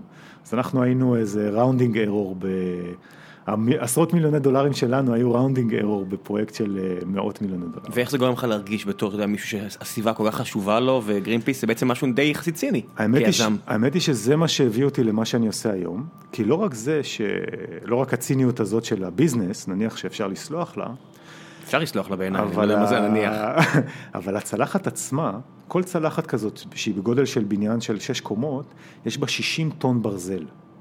עכשיו, את הברזל בסין עושים, איך עושים? משתמשים בפחם, לחמם ברזל, לכופף אותו, לגלוון אותו. שלא לדבר על שאוספים מכל העולם, אתה יודע, בדואים גונבים ברזל, בדואים גונבים, אתה יודע, אנשים גונבים ברזל בדרום הארץ ושולחים אותו על ספינה שמגיעה לסין, ובסין עושים את כל מה שצריך. בדיוק, כן. אבל זה עוד בשוליים, תחשוב במרכז, אתה בונה צלחת סולארית, שכל הרעיון שלך זה להביא אנרגיה ירוקה, צלחת הזאת מכילה 60 טון ברזל, שאת הברזל עושים עם פחם.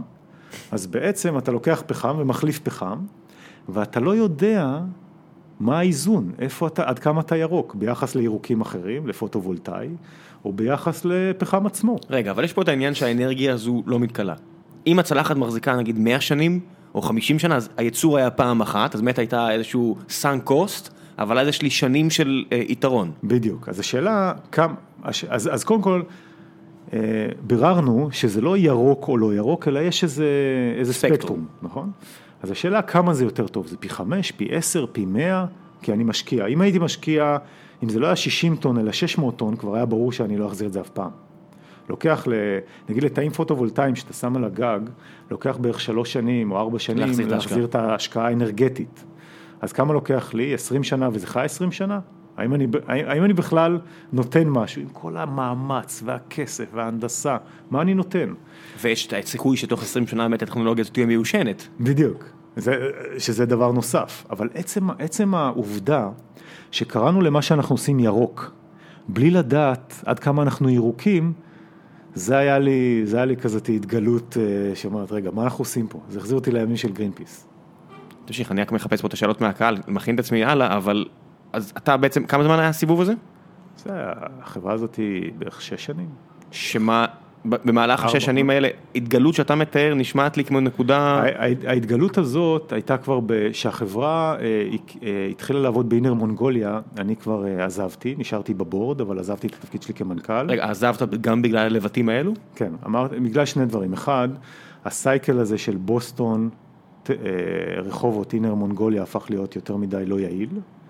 ושניים, רציתי לבדוק, רציתי להקים פעילות שבודקת איך אנחנו יכולים לפתח שפה שמאפשרת לכל אחד להבין את ההשפעה שלו על הסביבה בצורה פשוטה. אנחנו מדברים פה על 2012 כבר? 2010-2011, כן. שבשלב הזה אתה מרגיש שאתה יכול להרים ידיך מהחברה והיא תהיה בסדר? כן, מי שמונה להיות מנכ"ל זה היה סמנכ"ל פיתוח שלי שעבדנו צמוד ביחד, אני נשארתי בבורד. כמה אתה, אתה יודע, בבורד אתה יכול להיות מאוד שקט או מאוד רועש. לא, אז הבחור, אנחנו חברים מאוד טובים ועבדנו מעולה ביחד וזה היה... אבל אתה לא ראש הבורד. לא, לא, לא. וגם אוקיי. הח- והחברה, והגורל של החברה, לפני שנה החברה בעצם סגרה את שעריה, אחרי שחלק גדול מה-intellectual property נמכר לסינים, והסיבה שהיא סגרה זה שלא הצלחנו להתחרות באנרגיה פוטו-וולטאית. והסיבה שלא הצלחנו להתחרות באנרגיה פוטו-וולטאית זה כי הייתה תקופה שהסינים, הממשלה הסינית נתנה סובסידיות, הרי היום תאים פוטו-וולטאיים עולים פחות מ... אה, משבר, נגיד 70 סנט זה, זה מחירים נמוכים בצורה מדהימה. והסיבה לזה, זה התחיל מזה שהממשלה הסינית נתנה סובסידיות לתאים פוטו-וולטאיים שהעיפו את כולם מהשוק. זאת אומרת, האנרגיה הסולארית הטרמית כמעט מתה. כן, הם- הם- הם הם ניצחו את התחרות הזו בזכות סובסידיות ממשלתיות. בדיוק, בדיוק. כמו שקרה גם ענפים אחרים, אבל... בדיוק, אז, בדיוק, אז לתקופה מסוימת זה היה, אה, זה היה, אה, עוד, הת- עוד חברות סולאריות טרמיות ניסו להתחרות, ואחרי זה כולם הרימו ש- ידיים. כשאתה מתעסק עם סינים, והם אנשי עסקים יחסית בכירים כנראה בסין, ויש להם קשרים עם הממשל כי הם הגיעו לחוזה ממשלתי מאוד נדיב. כן. אין להם איזשהו אה, אספירציות להשתמש בלובי שלהם כדי אה, למנוע דבר כזה, או שהם הם לא מקבלים איזושהי התראה, תמיד כשאתה חושב על סיני, לא, לא משנה כמה התעסקתי, אתה יודע, יש לך איזושהי דעה שאולי מאחורי הקלעים יש משהו אחר שם. כן, קשה לדעת, אני חושב, קודם כל סין היא לא מונוליטית, בוודאי זה מקום שלא. ענק, ואני חושב שהגוף שעבד איתנו, חברה בשם סנחואה מעיר שנקראת טנג'ו, זה עדיין גוף חז... ח... קטן מדי, זו חברה של 4 ביליון דולר, לעומת uh, תעשייה של... לעומת ה- החברות הענקיות שצצו שם. כן, כן, בין אז, היינו קטנים מדי. וגם, אתה יודע, בראייה לאחור, זה שהסובסידיות האלה עזרו לתעשייה הפוטו-וולטאית להתרומם, ולהחליף הרבה מהתעשייה המזהמת, שבראייה לאחור, כאילו מבחינת כדור הארץ זה דווקא צעד שהסינים עשו שהוא צעד חיובי. אז בשלב הזה מעניין אותי דווקא 2010, לפני שאתה עושה את הצעד הזה, אתה רואה סביבך בעולם, יש הרבה מאוד התפתחויות, אתה יודע, אתה, כבר רואה את המכונות החשמליות, אם זה, לא יודע מה, Better Place בארץ, וטסלה של אילון מאסק שכבר בעצם קמה, כן. וכל מיני פיתוחים כאלה, עד כמה מעקצץ לך לעשות משהו שהוא יותר ירוק, אבל יותר גם גדול. אז זהו, אז ההקצוץ שלי היה שונה לגמרי. ההקצוץ שלי היה לפתח שפה שתאפשר לאנשים להבין כמה דברים הם ירוקים. תחשוב על מכונית חשמלית. אתה, אתה חושב על מכונית חשמלית, תחשוב עליה כמשהו ירוק. זה באמת ירוק? אתה לא יודע. לא יודע. כי השאלה... טסלה נראה לי מה שקרה, המפעל הזה שהקימו שם ביוטה, והסוללות ליתיום האלה שהם לא, אני לא יודע עד כמה זה מזהם או לא מזהם, אני. אני באמת לא יודע. אתה לא יודע, והשאלה למה אתה לא יודע? למה אנחנו לא יכולים לפתח שפה שכל אחד ידע, כמו שאתה מסתכל על מזון, והיום יש לאנשים תחושה, אתה יודע, יש בזה גם הרבה הטיות ולא הכל מדויק, אבל אם אתה מסתכל על ארוחת צהריים, אתה יודע להעריך כמה, כמה קלוריות שלה. הרבה מעבר לקלוריות כבר. עכשיו אני כבר מחייבים אותי לראות את המצרכים, אני רואה כמה סוכר, כמה, אתה יודע, פחמימות ומתוכם כמה סיכו- סוכרים. בדיוק, בדיוק. כבר עברנו את אבל- השלב של רק קלוריות. בדיוק, אבל הדבר הבסיסי, קלוריות, יש לך איזושהי אינטואיציה כמותית. אתה, יכול, כן, אתה יודע יש שזה... לי מדד. בדיוק, יש לך מדד, אתה יודע שזה באזור ה-500 ולא באזור ה-50 אלף ולא באזור ה-5. כן. כשמדובר על, אה, על אה, השפעה, על אנרגיה או על קרבון, אנשים חיים בערפל. וזה גם זה וגם זה אנרגיה סך הכל. בדיוק, אנשים, בשני המקרים. בדיוק, אנשים חיים בערפל כי הם אומרים ירוק לא ירוק, מזהם לא מזהם, אבל כמה מזהם? איך אני יכול לקבל החלטה? איך אני אישית, או אני כמנכ"ל של חברה, או אני כמישהו שקובע מדיניות, יכול לקבל החלטה אם להשקיע במכוניות חשמליות, להשקיע בתאים פוטו-וולטאיים, להשקיע במחזור כמו שדיברנו, מה, מה, איך אני יודע מה ההשפעה הסביבתית של ההחלטה הזאת? והנושא הזה, זה הנושא שהקצץ לי ועד היום מעקצץ לי בחלק גדול ממה שאני עושה, זה לפתח את אותה שפה. ההולי גרייל שלך מבחינתך זה איזשהו מדד אחד וגדול, בוהק, מדד, איזשהו, איזשהו, כן, איזשהו אה, מדד כמו קלוריות לאוכל, שייתן לאנשים אינטואיציה כמותית, שייתן להם להעריך זה טוב, זה פחות טוב, גם ברמת, ה, אה, גם ברמת הבן אדם הפרטי, אבל בעיקר ברמת החברות וברמת המשקיעים.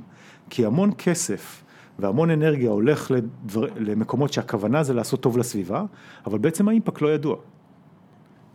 א', אני טיפה ציני. אתה אוקיי. יודע, שאני לך- אומר, אומר אה, הרבה אה, שמקומות הולכים למטרות טובות, תמיד אני תמיד חושב שיש איזשהו יזם מאחורה שמוכר לוקשים, נכון. אז אני לא יודע. אז אה, יודע, קיפי- אז אני, אני לוקח אפילו את ההנחת בסיס שלך שהכל נעשה למטרות טובות, אז גם את זה אני מוריד.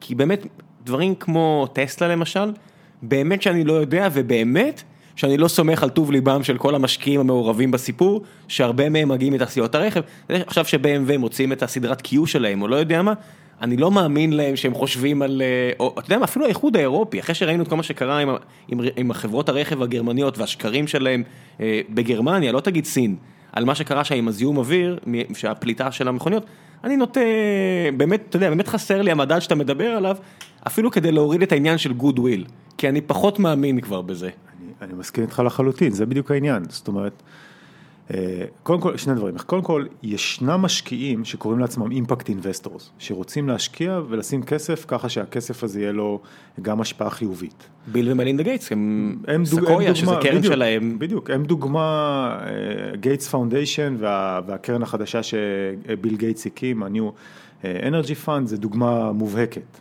אז הם רוצים לשים, אה, להשקיע כסף ככה שתהיה תמורה חיובית לסביבה. עכשיו, אם הם לא יודעים למדוד, איך, ה, איך ה, אה, לא יודעים למדוד את התמורה החיובית לסביבה, אז, אה, אז איך הם יודעים איפה, איפה להשקיע את הכסף? והם רק דוגמה אחת, הם אומנם דוגמה מאוד קיצונית, אבל זו דוגמה אחת. אתה, נגיד אם אתה היית רוצה להשקיע בטסלה מול חברה אחרת, אז יש לך את המדד, אה, שכמובן המדד העסקי, שאתה מאמין ש- בטסלה. שאפילו הוא נעלם לגמרי. בדיוק, אבל אתה גם היית רוצה לדעת, אוקיי, אני משקיע כסף בחברה שהיא ירוקה, אני רוצה לדעת כמה היא ירוקה, ולא רק שהיא קוראת לעצמה ירוקה.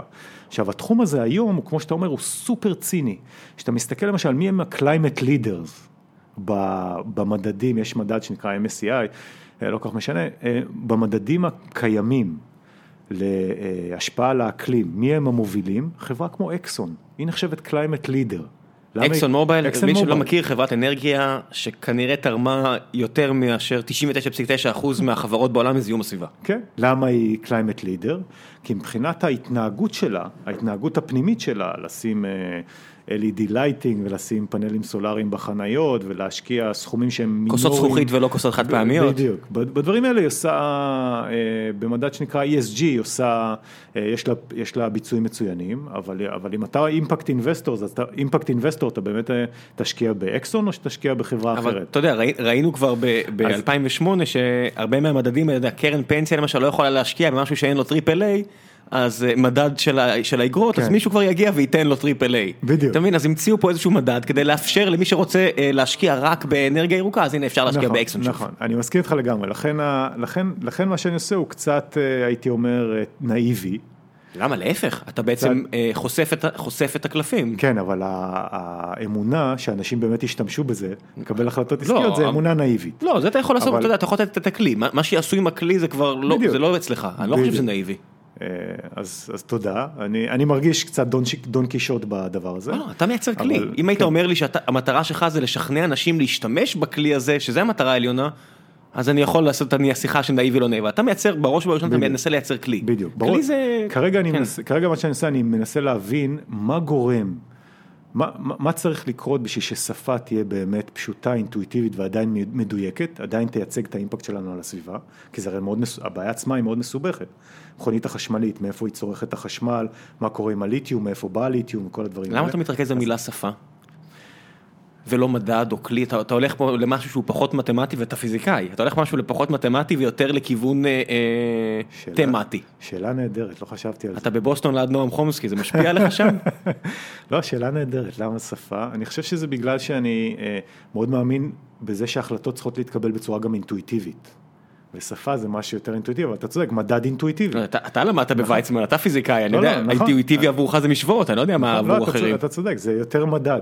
אני, אני, אני קורא לזה שפה כי בגלל, ה, אולי בגלל זה שאני רוצה שיהיה לזה שימוש. כשאתה אה, קורא לזה באנגלית, אומר אתה משתמש במילה language? אה, language או metric, אז שניהם. כי ראיתי הרצאות שלך, המילה מטרי כן הופיעה שם. כן, כן, זה או metric או language, אתה יודע, הם קצת סינונים. אתה יודע, יש מילה שנקראת, אה, כמו שיש ליטרסי, שזה היכולת... לדעת קרוא וכתוב. כן, אז יש נומרסי, להבין מספרים. אז התחלתי להשתמש במילה נומרסי, אבל ראיתי שרוב האנשים לא מכירים את המילה, כי בעצם מה שאנחנו רוצים לעשות פה זה נומרסי, להפוך מדד למשהו שהוא יותר אינטואיטיבי. שאנשים יהיה להם את ה... את ה שהמספרים האלה יהיו, יהיה להם משמעות עבור אנשים. אתה יכול לתת לי דוגמאות אה, ספציפיות כן, של ספק. המדד הזה בחיים שלנו? כן. לא לא תיאורטי, דברים שממש עשיתם, תן לי איזושהי דוגמה לחברה שבעצם השפה שיצרתם מבארת טיפה את המציאות, אם אתה יכול. כן, אני אתן לך דוגמה. אה, אפל לפני חודשיים יצא עם אייפון 8. ובאייפון 8, אה, אייפון 8 זה אה, אייפון שיש לו low carbon footprint. זה היה אחד, מה, אחד מהפרסומות, היה low carbon footprint phone. איך זה יכול להיות? שאלה טובה, אבל זה מה שאפל הצהירו. אז אתה מסתכל כמה ה-carbon footprint של האייפון, זה 67 קילוגרם של CO2 פר אייפון. עכשיו, שאלה של השפה או המטריק, זה מה ה-67 האלה אומרים, עבור, אומרים עבורך. מה, מה זה 67 קילוגרם של CO2? זה אומר עבורך משהו? כן, אם מוצאים קובולט במרכז אפריקה ומוצאים ליתיום בצ'ילה ומוצאים... שזה, שזה בנוס, זה סיבוך נוסף, אבל בוא כן. נסתכל רק על הקרבון, אוקיי. לא על הטוקסיסיטי, לצורך העניין נתמקד רק ב-climate change. אז זה 67 אה, קילוגרם של CO2 פר אייפון. 67 זה לא אומר לך כלום, לך אישית, לרוב האנשים זה לא אומר כלום. לא, כלום. אז אתה אומר, אוקיי, זה לא, זה, זה, זה אייפון ידידותי לסביבה, ידידותי ביחס למה? אז אתה מסתכל על האייפונים הקודמים, אז אתה רואה שזה בדיוק אותו מספר, אפילו קצת יותר נמוך, אבל כשאייפון אומר, כשאפל אומרים זה לא קרבון פוטפרינט, אז, אז כולם מאמינים להם, כי לאף אחד אין שפה כמותית. עכשיו, כשאתה מסתכל על, אה, נגיד, על איזשהו משהו שאתה יכול, שיכול לייצר לך מטריקה בראש, הדבר הכי טבעי זה דלק. כי כולנו נוסעים במכונית, כשאתה לוחץ על הדוושה, אז אתה שורף את הקרבון לבד, אתה, זה האחריות שלך, זה לא איזה תחנת כוח מרוחקת, אז פתאום זה אינטואיטיבי. וגלון של דלק בארצות הברית זה בערך תשעה קילוגרם של CO2, תחלק בארבע תקבל אה, ליטר, אז פתאום יש זה אחיד לכל המכוניות? פחות או יותר, גלון של דלק, זה, אתה, השינוי הוא באחוזים בודדים לעומת אה, דברים אחרים שהשינויים הם הרבה לא, יותר רגע, גדולים. שאתה יודע שעכשיו מחייבים בארץ למ- למכור מכוניות, יש מדד כזה בין 1 ל-15, כמה המכונית מזהמת. כן. בסופו של דבר זה, אותו, אותו ליטר דלק אה, פולט את אותו CO2 בעצם בכל מכונית, כן. אז בעצם זה כמה מהר הוא שורף את הדלק, זה ההבדלים היחידים? בדיוק, זה, זה הליטרים לקילומטר, או זה הכל? ה miles per gallon. טוב, הנה עוד כן, דוגמה למדד ש- יש גם דלק, יש גם את האיכות של הדלק, שיכול להיות עם יותר אתנול וכולי, אבל... אבל זה בוא כבר בעצם אבל תלוי ב- בס- ב- בחומר עצמו, בדיוק. והמכונית עצמה, כל מה שהיא יכולה לעשות זה רק לשרוף אותו יותר מהר, יותר לאט. בדיוק, בדיוק. אז זה נצילות של המכונית. אם אתה תיסע בג'יפ גדול, אז זה ישרוף יותר דלק, תיסע במכונית קטנה, זה ישרוף פחות דלק. אוקיי. אז פתאום, כשאתה חושב על, על דלק כמטבע, אז פתאום יש לך איזושהי יחידה, ואתה אומר, אוקיי, אז אייפון זה נגיד אקוויוולנטי לשישה גלונים של דלק, ועכשיו יש לי איזה מדד אינטואיטיבי. עכשיו אני מתחיל לבנות את השפה שלי. עכשיו, זה עוד מאוד רחוק, כי אנשים לא, אה, לא חושבים בצורה הזאת. עכשיו, איפה קנמה נכנס לסיפור? בדיוק פה. לפני uh, כמה, בערך שש, שש שנים, חמש-שש שנים, הלכתי לדבר איתו, לשאול אותו, מה, מה בעצם גורם למין מטריקה כזאת להיות אינטואיטיבית? מה גורם לאנשים אה, להבין את ה... אה, לחשוב בצורה אינטואיטיבית על, אה, על מספרים? זה אחרי שקראתי את הספר שלו. Thinking Fast and Slow. והאינסייט שלו היה מדהים בעיניי, הוא אמר, תראה, זה קצת עובד כמו... כמו muscle memory, כמו זיכרון שריר שאתה עושה הרבה אז אותה פעולה הרבה פעמים, אז זה כבר נהיה טבעי לך. בדיוק, אז אתה צריך לחשוב על שני דברים, אחד, שאנשים יתרגלו, שיהיה משהו מספיק פשוט שאנשים יעבדו איתו, ושניים, זה חייב להיות קונסיסטנטי. זאת אומרת, אם אתה תרגל משהו וזה לא קונסיסטנטי, אם אותה ארוחת צהריים, פעם תהיה 500 קלוריות ופעם תהיה 5,000, אתה תתבלבל, ולא משנה כמה פעמים תתרגל, זה לא יהפוך להיות, אה, זה לא לא-. לא תשלוט במדד לא הזה. אז בעצם מאז התחלנו, התחלתי לחשוב עם כל מיני חברים שהצטרפו והקמתי non profit שעושה את זה, ומסתכל על כל מיני דרכים לעשות את זה, לחשוב מה, אה, מה צריך לקרות בשביל שא' זה יהיה מדויק, כי הדרך לעשות את זה קונסיסטנטי זה לעשות את זה כמה שיותר מדויק ואחיד, וב' לגרום לאנשים לתרגל ולחשוב בצורה הזאת. וכרגע אנחנו מסתכלים על כל מיני דברים, כמו שאמרנו, מכוניות חשמליות, תאים פוטו-וולטאיים, או מזון, ומנסים לתת אה, מטריקות לדברים האלה. אז בעצם היית רוצה, ש- באידיאל, שהמדד הזה יהיה עכשיו טבוע על כל סחורה שמיוצרת?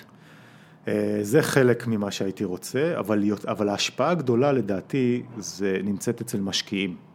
הרבה כסף, כמו, כמו הדוגמה שהיה לנו עם פוטו-וולטאיק, זאת אומרת שהממשלה הסינית נתנה אה, סובסידיות, אז משקיעים נכנסו לתחום והתעשייה אה, גדלה. אז המקום שהכי חשוב להשקיע, להשפיע עליו זה אה, קבלת החלטות אצל משקיעים. יפה וגם הם צריכים את השפה שלהם. זה, זה, זה יופי של צורת מחשבה, כי אני חושב, אתה יודע, אם, אם עכשיו חלק מהמאזינים ציניים אומרים למה שזה יעבוד, אני רק יכול לחשוב על התעשייה בארץ, שהיום אם תבוא למשקיע ישראלי, לרובם המוחלט, ותביא להם רעיון שקשור לפורנו, הימורים, אה, אופציות בינאריות, כל מיני דברים כאלה, הם יגידו לך, אני לא נוגע בזה עם מקל. בטח אם זה קרנות גדולות שפשוט לא רוצות את, ה, את היחסי ציבור הרעים. בדיוק. בעצם אתה יכול לעשות שינוי אם תשלוט על מי ששולט על ברז הכסף, אם תגרום לו לסגור את הברז לחלק מהתעשיות, אתה כן תעשה שינוי עצום. בדיוק. וזה גם, אתה צריך להשפיע על הרבה פחות אנשים. הרבה יותר קל, אני חושב, להשפ... ל- ל- ל- בעצם לשנות את דעתם של מאות או אלפים מאשר של מיליארדים. בדיוק, לגמרי. ובעצם אה, מי, ש, מי, ש, מי שעושה את ההשפעה זה חברות וממשלות, ממשלות שעושות את הרגולציה וחברות. חברות מושפעות ממשקיעים ומלקוחות. זאת אומרת, אם, אם consumers, אם לקוחות גם ידעו שחברה אחת היא יותר טובה מאחרת, אה, אז גם הם יצביעו עם הארנק שלהם וחברות ישתדלו להשתפר. כמו, ש, כמו הדוגמה שנתת עם פולקסווגן, הרמאות שהם עשו בעצם, זה נובע, וחוסר ההשפעה על המניה שלהם לטווח ארוך, זה עלה להם 16 billion דולר, אבל לטווח ארוך זה כמעט לא השפיע על המניה, זה כי הלקוחות של פולקסווגן הם ציניים. הם, הם לא ממש מסתכלים על זה. לא, יש פה גם ברנד אווירנס, כי, כי אם אתה נוסע בפולקסווגן, עדיין יש לזה את הערך של זה, אם אתה נוסע עם BMW יש לזה את הערך של זה, אם, אם היית פוגע, אם הערך של ה...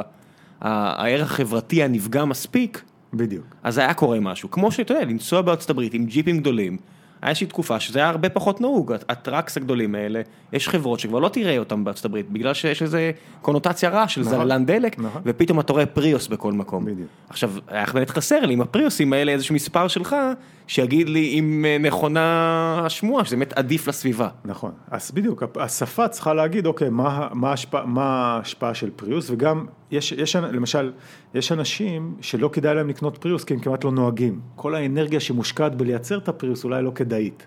כי זה בעצם פס ייצור שונה. בדיוק. עד ש... כמה עמוק אתה יכול להגיע עם המדד שלך? כי יש כל כך הרבה משתנים פה בעצם. המדד הוא, תראה, המדד הוא די פשוט, אתה יכול, אתה לא, השאלה איזה דאטה יש לך בשביל להפוך אותו למספיק, למספיק, אה, מספיק אמין ומספיק מייצג את המציאות. ופה אנחנו בת... בשיתופי פעולה מדעיים עם כל מיני גופים, ובאמת אין גבול למה שאתה יכול להגיע תאורטית, באיזשהו שלב אתה אומר, טוב, אין צורך להגיע לתמורה השולית של עוד אינפורמציה, לא משנה את ההחלטה. היית רוצה שרגולטורים יעשו מה שקורה עם אה, פליטות גזים היום, שבעצם לכל מדינה איזושהי הקצאה למדד שלך ויהיו חייבות לסחור אחת עם השנייה? אני חושב שזה הנקודה שנגעת עכשיו, רגולטורים, זה הנקודה הכי מעניינת פה. כי, אה, כי כל המדינות חתמו על אמנת פריז. מלבד ארצות הברית שיצאה עכשיו. ארצות הברית רוצה לצאת, היא עוד לא כן, יצאה, ייקח אוקיי. לה שנתיים לצאת. כל ה-196 מדינות חתמו. חוץ מה-196 מדינות האלה שחתמו, עוד 2,000 אה, חברות חתמו ו-2,500 ערים. זאת אומרת, הרבה גופים חתמו על אמנת פריז. גם בן אדם אחד חתם, זה אני. מה? באופן אישי. אתה? חתמתי על אמנת פריז, תכף אני אגיד לך למה. אוקיי.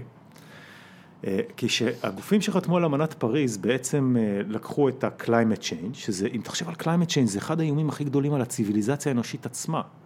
כאילו, אני באתי, טסתי לה מבוסטון, שהטמפרטורה הגיעה למינוס 40, פארנהייד וצלזיוס נפגשו, זה משהו, זה פשוט, זה קיצוני מאוד. זה מגיע למצב שהנשיא ה buffoon של ארצות הברית אומר אנחנו צריכים קצת global warming שם, שזה מראה על כן. בורות בצורה יוצאת דופן. כן, כי הוא לא מבין שבעצם מה שקורה ב climate change זה שהקיצוני נהיה יותר קיצוני, העקומה מתרחבת והממוצע הולך ליותר חם. היה פה קיץ מאוד חם בארץ. 17 מתוך... הייתי בניו יורק באוגוסט, היה חם בצורה יוצאת דופן. 17 מה-18 שנים האחרונות היו החמות ביותר שנמדדו אי פעם. זאת אומרת שנה אחרי שנה, כדי שזה יקרה בעצם זה חייב להיות עלייה ליניארית מונוטונית עולה. עלייה, כן, עלייה אה, חדה. זאת אומרת, זה, climate change זה איום נוראי, תחשוב, אה, תחשוב על ההשפעה על עלויות, על עלויות המזון. זאת אומרת, אם, אם יש לך... אה, מספר ימים של מעל 42 מעלות צלזיוס באיידהו, לא יהיה תפוחי אדמה בארצות הברית. בוא, באופן מוגזם קצת, אבל, אבל חלק גדול מהסם התבואה האמריקאי אה, יכול להיהרס, ההשפעה יכולה להיות הרסנית, יש המון מקומות כן. שאין להם מים. יושב האדם וישאל אותך בעצם, עכשיו אני חייב לייצג שוב את אותם אנשים מהצד השני של המפה הפוליטית הסביבתית, ויגידו, אתה בעצם אומר לי שאתה והמדד שלך בעצם מוכיחים שבני אדם אחראים לזה? לא, לא, לא קשור בכלל. אה, מה שאני אומר זה כי כך. כי אם כדור הארץ פשוט, אתה יודע, מתחמ... תמיד יש את הדוגמה הזאת של אה, של הספינקס, שהרגליים שלו היו פעם עם אה, עם מים, שהסהרה פעם הייתה ירוקה. כן. הרי התהליך מדבור של הסהרה, לפי מיטב ידיעתי, לא בני אדם אחראים לו. כן. זאת אומרת, יש איזשהו תהליך טבעי, שבני אדם אולי רק מאיצים אותו, אם אני מבין כהלכה, למרות שיש כל כך הרבה דעות מנוגדות, שאני לא באמת יודע... תראה, למדענים שמתעסקים בזה יש קונצנזוס של 97% מהמדענים. שיש climate change שהוא man-made והוא נובע מפליטה של גזי חממה. וההתלבטות היא רק כמה זה קריטי, כמה זה בעצם משפיע? ההתלבטות היא אה, איזה חסם לשים, האם זה להתחמם בשתי מעלות מעל התחלת? שזה המספר שכולם אומרים. זה המספר שכולם, או, או מעלה וחצי, וכמה צריך להוריד מפליטת גזי החממה, וזה מביא אותנו להסכם פריז, בשביל לייצב את האקלים. זה בעצם השאלה ששואלים. אבל בעצם כדור הארץ גם מתחמם בצורה טבעית בעשרות אלפי שנים האחרונות, לא?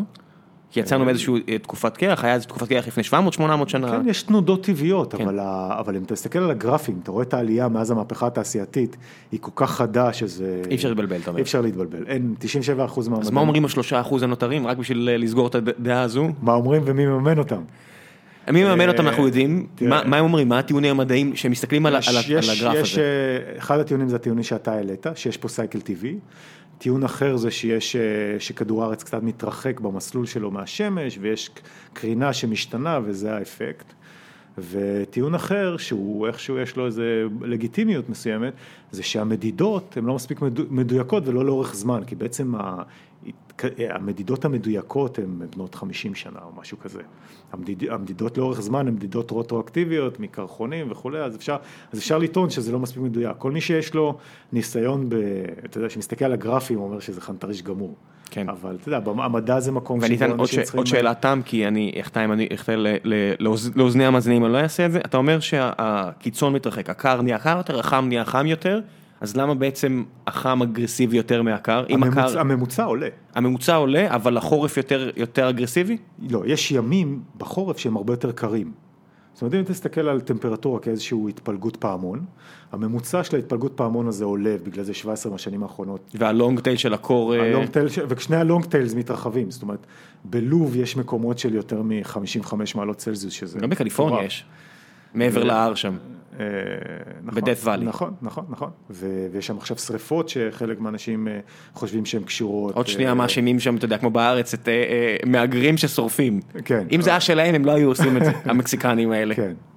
כן, בוא, בוא חכה זה יגיע. בוא נגיע, בוא, נשאר שנייה כן. בהסכם האקלים. כן. כי, זה, סופר מעניין. אז עכשיו, אה, אז, כל המדינות בעולם, ועוד אלפיים אה, מדינות, אה, חברות וכולי, אומרות, אנחנו צריכים, אנחנו מאמינים למדע, ואנחנו לוקחים את, השני, את השתי מעלות האלה כאיזשהו בנצ'מארק, ועכשיו אנחנו צריכים להוריד את הפליטות שלנו מ-50 ביליון טון CO2 שהמין האנושי פולט, 50 ביליון זה המון. כן, מיליארד. ל-50 מיליארד. אתה כבר התרגלת לאמריקאית. בדיוק. אנחנו צריכים להוריד את זה ב-2050, אה, צריכים להוריד 80 אחוז מזה, זאת אומרת להישאר עם 20 אחוז.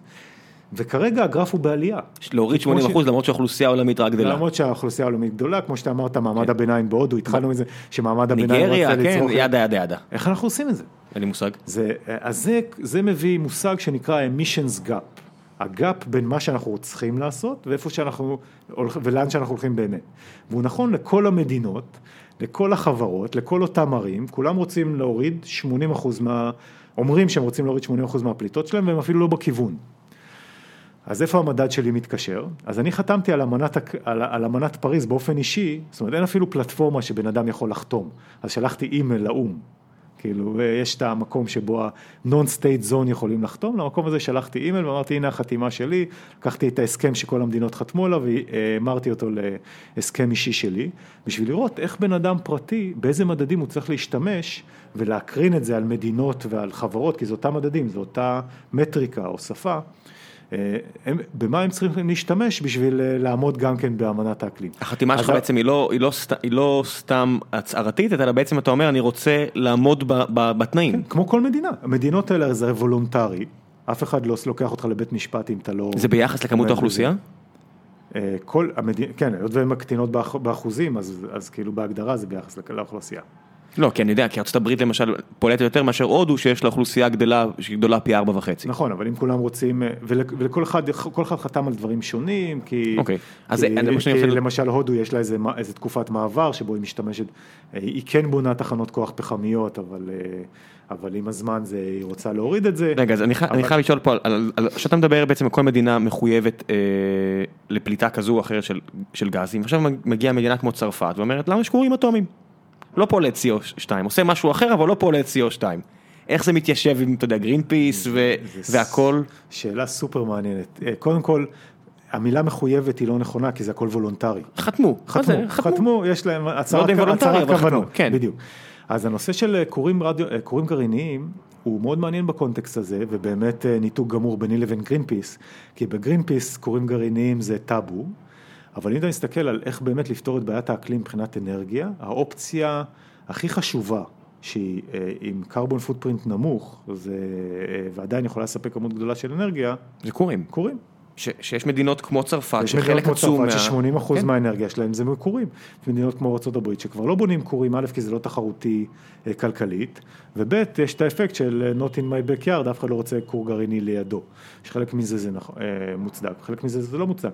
אבל הכיוון שבו המין האנושי צריך לפתח טכנולוגיה בשביל לא, לא לשרוף את הפלנטה לדעת, זה אחד מהכיוונים הכי משמעותיים, זה אנרגיה אטומית. הנה, אתה רואה, זה בדיוק העניין של מיתוג, שהמיתוג פה ניצח. שיש פה טכנולוגיה שאולי היא עדיפה למין האנושי, אבל סובלת מיחסי ציבור מאוד רעים. נכון, היא לא חסרת סכנות. ראינו פעמיים. בדיוק, ראינו כמה פעמים. אז עכשיו, איפה, איפה המדד שלי, מה שאני מנסה לעשות, רלוונטי? אם יש לך כזה emission gap, אתה בעלייה ואתה רוצה להוריד 80 אחוז, כמו אחד ש... כמו מי שרוצה ללכת לדיאטה והוא רק אוכל ויותר ויותר סוכרים באנלוגיה כן. שהתחלנו איתה, אז לפחות תדע למדוד קלוריות. המינימום זה שתהיה איזה מטריקה שתדע למדוד מה אתה עושה, כי אותם אלה שאכפת להם, אחד, אותם משקיעים, ויש יותר ויותר משקיעים שרואים את התמונה שאתה רואה, מאמינים ל-97% מהמדענים ואומרים, אני רוצה להשקיע את הכסף שלי בצורה יעילה בשביל לפתור את הבעיה. אותם אלה צריכים אה, שפה שתאפשר להם לדעת מה יעיל מבחינתם. עכשיו, זו בעיה מאוד מאוד מורכבת, ואני לא חושב שהתחלתי לקלף את הבצל הזאת של הבעיה הזאת בצורה משמעותית, כי uh, אתה שואל, uh, כל האינטראקציה, מכונית חשמלית, אז איך אני טוען אותה, והליתיום וכל מה שדיברנו עליו, uh, מזון, אז, אז, אז לא אוכלים בשר בכלל, לא אוכלים במקומות מסוימים, כל ההחלטות פה הן מאוד קשות, ואני אפילו לא מנסה להגיע לעץ ההחלטות, אבל אני כן מנסה לקחת את הפיזיקה הבסיסית שאנחנו יודעים ולאפשר לאנשים לעשות הערכות של מה חשוב ומה לא חשוב. יש לך איזשהם אקסיומות שאתה מתבסס עליהן? זאת אומרת, אמרת בשר, אז היום כבר די, אני מניח שהרוב המוחלט כבר יודעים שתעשיית המזון המודרנית מייצרת, ובטח תעשיית המזון מן החי, מייצרת כמות זיהום עצומה. ואנחנו יודעים, נכון? אני, אתה, כן, בינתיים כן. אני לא טועה, ואנחנו יודעים שמכוניות אה, מבוססות אה, בנזין פולטות חלק עצום מה, מהגזים. ומה עוד, איזה עוד אקסיומות יש לנו שאנחנו לפחות אפשר להסכים עליהן? אתה יודע, איזה עוד, אה, בפירמידת הידע שלנו, מה זה הקומה התחתונה מהבחינה של זיהום אוויר? איפה, איפה אין מחלוקות? תראה, אין מחלוקת שפחם, מבחינת ייצור חשמל, הוא, הוא הכי קרבון אינטנסיב, יש לו הכי הרבה פחם, אה, הכי הרבה CO2 פר יחידת, פר קילוואט שעה. זאת אומרת, פחמן וכן, שאנחנו הכי בטוחים שהוא הכי קרבון אינטנסיב, כן, זה נשמע די הגיוני, זה נשמע אקסיומטי מאוד. אבל, צריך להבין את המספרים, אם זה בערך קילוגרם CO2 אחד פר קילוואט שעה, גז טבעי שנחשב יותר נקי, הוא 0.6 או 0.4, תלוי באיזה תחנת כוח. זה עדיין ירידה של 60-40 אחוז. זה ירידה משמעותית, ואנרגיה סולארית זה בערך 0.1, 0.05, זה הרבה הרבה יותר נקי, פי 10 או פי 20 יותר נקי, אבל צריך להבין שזה לא טהור. אבל, אבל אם חיפשת את האקסיומה, אז, אז פחם הוא, אז הוא באחד, הוא מזהם. מכוניות גדולות הן כמובן מזהמות, דלק הוא כמובן אה, מזהם. כמו שאמרת, תעשיית הבשר היא מזהמת, אבל זה לא אומר שכול... אני, אני לא מנסה לעשות, להגיד, אוקיי, כולם צריכים להיות צמחונים ממחר בבוקר. יש פה גם עניין של מינון, יש פה את ה... את הכמות מול האינטנסיטי. לא, אנחנו גם רואים שזה לא בהכרח עובד על המסות. נכון, זה, זה, לא, זה לא עובד, ו, ולכן התפקיד שלי פה זה לייצר את השפה שתגרום למסות להבין, אם אתה רוצה לאכול בשר גורמה פעם בחודש, ויש, ומאוד חשוב לך climate change, אז הנה יש לך את האפשרות לעשות מין תקציב שלך, של מהו תקציב הקרבון האישי שלך. אה, ובקר שגודל בצורה אורגנית חווה שהיא אה, משתמשת ב-renewable energy הוא כמובן שונה מבקר שגודל בצורה אינטנסיבית בטקסס וצרך סויה. אתה בעצם מתמקד רק בקרבון? כי כמו שאמרת, אוקיינוסים ופלסטיק זה בעיה כן, לא, אז, לא אז, אז פשוטה. אני, אני מתמקד ב-climate change, רק, רק בקרבון, כי הבעיות הן מאוד לא פשוטות. אבל אני חושב שזו בעיה, ש... בעיה שצועקת ל...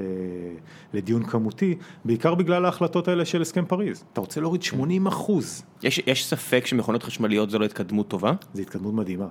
אבל מה שחשוב... אז אין ספק. אין ספק. זו התקדמות מדהימה, אבל מה שחשוב, והיום, והיום התעשייה הזאת לא ניתנת לעצירה.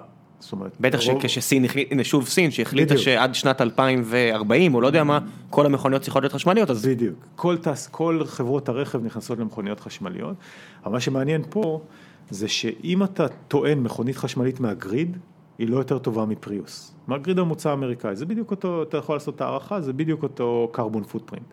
אבל אם אתה טוען אותה מחשמל נקי, היא יכולה להיות פי עשר יותר טובה מהגריד. כי זה 0.1 לעומת 1. בדיוק.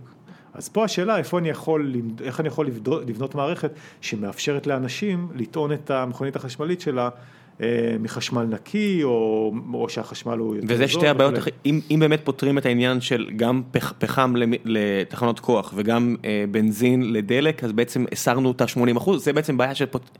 השילוב של שתי אלה יפתור לנו את הבעיה? או שהתעשייה אה, עדיין אה, כן, ספינות, כן, לא יודע מה. כן, אז, אז התחבורה ו, וחשמל זה ביחד, זה בערך 60 אחוז מה, מהפליטות. זאת אומרת, זה כבר התקדמות עצומה. אם תצמצם אותם בצורה משמעותית, זה התקדמות עצומה, ואז נשאר חקלאות ומזון, וכל התעשייה ובניינים ו... וכולי. רגע, אבל חקלאות, כשאומרים חקלאות, אז הרבה פעמים ראיתי בחישובים בעצם שסוכמים את הפליטות, אז אומרים, הנה, יש משאית שמובילה את נכון, העגלים האלה, נכון, זה... אז בעצם אם אני פותר את העניין של האנרגיה, אז כל המפעלים של החקלאות נכנסים תחת העניין נכון, הזה. לכן זה מסובך, אבל לא כל, אבל לא כל החקלאות, כי יש גם את החומרי הדברה, שיש להם, שיש להם carbon footprint בייצור שלהם, יש את הצריכה העצומה של המים, את המים האלה צריך להוביל, אם אתה צריך לטהר מים, זה גם אנרגיה, זאת אומרת, יש הרבה תשומות בחקלאות שהן לא ישירות תחבורה וחשמל, אבל אני מסכים איתך שיש, ובגלל זה זה מסובך. שיש הרבה... הכל ביחד. ש... בדיוק, שצריך לחשוב על זה בצורה מערכתית. ו- ומה לגבי האפשרות שפשוט ייגמר הנפט? יש, יש איפשהו תקווה שזה יקרה? חושב, אני חושב שכרגע... שזה כבר נגמר. אני חושב שכרגע האיום היותר מיידי זה האיום על ה climate, כי עדיין יש הרבה, הרבה, כן. עדיין יש הרבה נפט, אבל מה שאתה רואה מעניין זה שאנשים קודחים נפט במקומות שההשקעה האנרגטית להשיג את הנפט היא הרבה יותר גדולה, כי את החלקים העליונים כבר גירדנו. זאת אומרת, אם אתה מסתכל, יש מדד כזה שנקרא Energy Return on Investment, כמה, on Energy Investment, כן. כמה נפט אני יכול להוציא פר אה, יחידת אנרגיה שאני משקיע בלגלות הנפט. וגם יש את העניין הכלכלי, כי אתה רואה ב fracking למשל, אם אתה צריך 80 דולר לחבית כדי שזה יהיה רווחי, והיום החבית עולה 60, בדיוק. אז כרגע לא, לא רווחי להוציא בדיוק. אותם. הסיבה שהגיעו ל fracking ול shale oil וכל המקומות האלה, כי את הנפט הקרוב כבר, אה, כבר לקחנו. בטקסס, בכל המקומות עכשיו, האלה. בדיוק, עכשיו הולכים לנפט הרחוק, בטקסס, בסעודיה וכל המקומות האלה. לא, בס... לפי עניות דעתי בסעודיה ובעיראק עדיין יש המון נפט אה, קרוב, לא שהוא עלות שלו היא רק... נכון, נכון, כמו שאתה אומר, בטק, בטקסס היה נפט זמין. עכשיו יש, גם בסעודיה הם מתחילים לדבר על מה יקרה ש, אה, שהנפט הזמין ייעלם. אוקיי, אה, ועכשיו נעבור קצת לשאלות מהקהל, כי צריך לתת להם קצת צ'אנס אה, להתערב בשיחה המעניינת הזו. השאלות מגיעות מפורום החיים עצמם של גיקונומי, בעצם מקום שאנחנו מאפשרים לאלפי אנשים שהם יותר מה... שרוצים להיות יותר מעורבים בפרקים, ולא רק להיות מאזינים פסיביים, אז אם אתם רוצים, אני מאשר את כולם. דין, אלא אם כן עושים שם ממש צרות, אז רק אז אני מעיף. או מכניסים תוכן אה, מסחרי. דין אה, לנגסם שואל, אה, מה דעתך על גרינפיס כיום, כשיודעים שהם כבר לא בדיוק הארגון הצודק והאלטרואיסטי שהוא התכוון להיות? האם זה בכלל, אני לא, אני, אני מודה שאני אישית לא מכיר את הפרטים, אז אם אתה יודע למה בדיוק מתייחסים, הבמה שלך. יש פה איזשהו לינק, מישהו אחר, יוני שם, יוני גוטסמן שם לינק לעניין של ילדים באפריקה שאיבדו את הראייה בגלל גרינפיס. יש פה איזשהו פוסט שמדע גדול בקטנה, אני מודה שלא מכיר, אז אם אתה רוצה לספר על זה, go right ahead. כן, אז אני לא בקשר עם גרינפיס כיום, אז אני כבר לא בקשר עם גרינפיס יותר מ... הייתי אומר, אה, קרוב ל-20 שנה. אה, הבעיה שלי, שהייתה לי עם הארגון, זה שאני חושב שהם עשו אה, עבודה נפלאה בלהביא דברים למודעות. אבל, אבל בלייצר פתרונות, אני חושב שהעבודה הייתה פחות טובה, כמו, כמו שציינתי. אז אני לא מכיר את המקרים הספציפיים, אני יכול להגיד שאני עזבתי את הארגון קצת עם תחושה שדומה לתחושה שפה, שלארגון יש הרבה כוונות טובות, אבל לפעמים הוא נוקט בפעולות שהן יותר מדי קיצוניות, ואז הן אה, אה, עושות את האפקט ההפוך. ממאיסות את הציבור עליו? גם, גם, כן, משרתות, משרתות אנשים שהם יותר קיצוניים בגישה שלהם, וגורמות לחלק מהאנשים... אה, אה, פחות לעוד אותו. אז אני חושב שהכוונה עצמה היא מצוינת, חלק מהיישום היה יותר מדי קיצוני לטעמי. כי אני, אני חושב באמת שצריך, אה, כמו שאומרים, to strike the balance, לעשות, אה, למצוא את האיזון בין מה שכולם רוצים, צמיחה כלכלית, פרנסה, איכות חיים יותר טובה כן. לשבעה ביליון אנשים, ובין לשמור על כדור הארץ. וכשמסתכלים על כדור הארץ ב... tunnel vision שלא רואים, ב tunnel vision שלא רואים שום דבר מהצד, אז...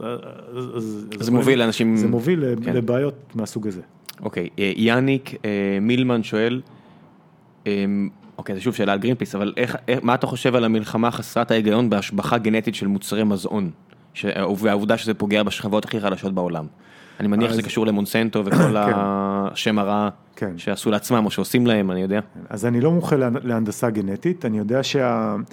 אה, להנדסה, חלק מהמזון בעולם היום נשען על הנדסה גנטית, זאת אומרת, אה, בעיקר בסויה וגידולים כאלה. אני חושב שכל המזון שלנו ויש... בעולם הגיעו מסך הכל מהנדסה גנטית. לא, אבל יש הבדל בין השבחה גנטית ובאמת להכניס ולהוציא נכון, גנים. נכון, כי בעצם עגבניות שאנחנו מכירים היום הם הנדסה גנטית, אני עושה פה עם גרשיים, לעומת, לא יודע, להשתמש בכל מיני תהליכים ביוכימיים כדי לשנות את ה-DNA או לא יודע כן, מה. כן, אז תראה, אנחנו חיים מטכנולוגיה, אנחנו, אנחנו משביחים מזון אלף, עשרות אלפי שנים, אנחנו אה, אה, משתמשים, שומרים שימוש בכימיקלים, הרי כל, כל החיים שלנו זה, אנחנו, אנחנו בעצמנו כימיקלים משתמשים בכימיקלים.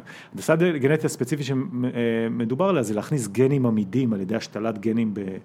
אה, אה, בגידולים, ואז יש את הסכנה אה, שגנים מסוימים יעברו למקומות אחרים בטבע, וכבר ראו שיש מה שנקרא הוריזונטל ג'ין טרנספר, שגנים הולכים למקומות שאתה לא ציפית.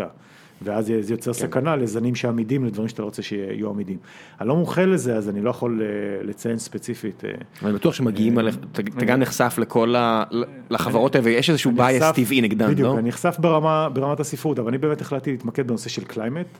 כי אתה לא יכול לצאת בקמפיינים נגד כל מה שנשמע רע. אתה יכול לעשות יותר, אה, יותר אה, נזק, נזק מתועלת. אוקיי, שגיא בן צדף שואל, אה, כאחד שמתגורר בארצות הברית, מה דעתך על המחנה האנטי global warming שמקבל המון חיזוקים מהמפקד העליון והמאוד שפוי והמאוד גאון, הוא מדבר על טראמפ, ובאופן כללי הם פופולריים למרות אזהרות המדענים והדעות בשטח. טוב, אם אני צריך לדבר על טראמפ, אז... זה בעברית, אל תדאג.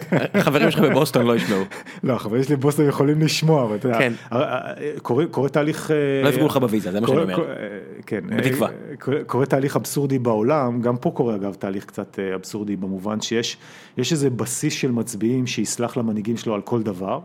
אפילו אם עושים דברים הזויים, וטראמפ במובן הזה עושה דברים הזויים, הוא מינה לראש המשרד לאיכות הסביבה, מישהו שהאג'נדה שלו באופן מוצהר זה לקדם אג'נדה כן. של אה, פחם ודלק ו, ולקדוח ולצאת מאמנת האקלים. אז הדעה שלי על טראמפ זה שהוא, או על כל המשטר הפדרלי, זה שהוא הרסני, לא רק בנושא של אקלים, בהרבה נושאים אה, חברתיים וכלכליים בארצות הברית, זה, אבל בחוף המזרחי איפה שאני חי וגם בחוף המערבי, אתה יודע, זה הדעה הרווחת, הבעיה זה, הבאמצע. הבעיה זה הבאמצע. אה, אבל אני חושב שהתנועה אה, ל global warm, התנועה שרוצה לעצור את global warming לא ניתנת לעצירה. זאת אומרת, יש מספיק אנשים שמבינים את זה, אבל מה שטראמפ עושה הוא destruction, לאובמה היו שני חקיק, שתי חקיקות מאוד חשובות, היה את ה-Clean Power Act, שלא נתן לתחנות כוח פחמיות לקבל רישיון, לחדש את הרישיון שלהם, טראמפ אה, אה, משך אותו אחורה ועכשיו הם כן יכולים לקבל רישיון, שזה הרסני בפני עצמו. נושא של אה, עמידה בסטנדרטים של דלק, טראמפ אה, מושך את זה אחורה ולכן מכוני, חברות מכוניות יכולות, לי, מייצרות מכוניות שהן יותר מזהמות. אה, דעתך ברורה, אין פה מה... כמו שאמרנו, כן. הכעס האנושי זה מנוע, זה מנוע מאוד חזק פה. כן. אה, יש פה עוד כמה שאלות שאולי אתה לא מכיר את הנושא, אבל נראה לי ננסה בכל זאת. אריאל ניר שואל, אה, כיצד לוודא שהדגים שאני קונה אינם דייג מהטבע, כלומר מקורם בחקלאות, והאם בהתחשב בעובדה שאני לא אהפוך את צבעוני, זה עדיף לסביבה בכלל? זאת אומרת, העניין הזה של דגים שמגודלים בבריכות מאשר בטבע. לפני, אה, לפני שנה בערך הקמתי ארגון ללא מטרות רווח שנקרא גרינומטרי, המטרה למדוד גרין. הזמנו אנשים, זה קשור מאוד לדגים, הזמנו אנשים לארוחת ערב לחנוך, אה, להתחיל, אה, שחנוכת הארגון, ונתנו והגשנו, בארוחת ערב הגשנו סלמון, בהרווארד club בבוסטון. וליד הסלמון כתבנו את הקלוריות שלו, שזה בערך 400 קלוריות, והוספנו עוד מדד שקראנו לו Climate Points. כמה climate points אתה מזיק כשאתה אוכל סלמון. ואז הלכנו עם השף בהרווארד club של אה, בוסטון ושאלנו אותו מאיפה אתה קונה את הסלמון, הוא קונה איזה, זה סלמון שמגודל בקנדה, והלכנו לחווה בקנדה, בדקנו איך הם מגדלים את הסלמון, ואז עשינו ביחד עם חבר ישראלי בשם אה, גדעון אשל, עשינו אה, סקאלה של מה אימפקט של הסלמון המגודל בבריכות, שבדיוק עונה לשאלה הזאת. אז, אה, ונתנו, ולא רצינו לדכא את האנשים עם carbon footprint, לא להרוס להם את התיאבון, אז קראנו לזה climate, אה, climate point, ורק אחרי שהם גמרו לאכול אמרנו להם, אוקיי, מה זה ה-climate point הזה? אז כל climate point זה קילוגרם של CO2, אז מסתבר שסלמון באופן ממוצע, הוא פחות טוב מצ'יקן, כי זה בערך 0.7 קילוגרם של CO2 מאשר אה, תרנגולת, אותה כמות, למה? כמות, אה, כמות חלבון מתל- מתרנגולת. Mm, כי אוקיי. בתרנגולת משקיעים יותר מזון, יותר, אה, כמו שדיברנו, תחבורה וכולי. סלמון מגודל בבריכות. אבל מה שמעניין, זה, זה היה הרבה פחות טוב מסויה, כפול בערך מסויה. מה שמעניין זה ההתפלגות של ה... הרוחב של ההתפלגות הזאת. זאת אומרת, היה סלמון, וזה, וזה מסביר כמה הבעיה הזאת היא בעיה חמורה. היה סלמון שהוא היה מאוד רע לאקלים כי הוא מגודל בבריכות על היבשה. והבריכות האלה הם על היבשה בשביל לא לזהם את הים.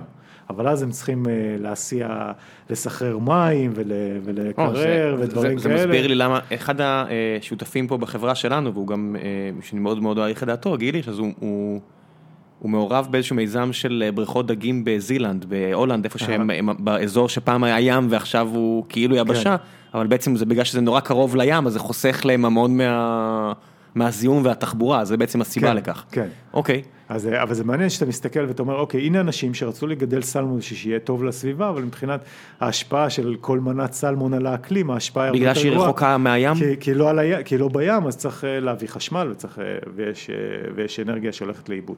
אז ככה שהמדדים האלה, הם, אה, צריך לדעת את הפרטים בשביל, אה, בשביל, אה, בשביל, על מנת לשים מספרים. יש איזושהי. התקדמות בכיוון הזה? של בעצם, שמתישהו על, על סלמון שהוא לא מהטבע, אז יהיה איזשהו מספר? אז אנחנו נתנו מספר שזה, שזה בעצם כמעט באמצע, המספר הממוצע הוא בעצם ב, כמעט באמצע בין תרנגולת לסויה, אם אתה מסתכל על אותה כמות חלבון.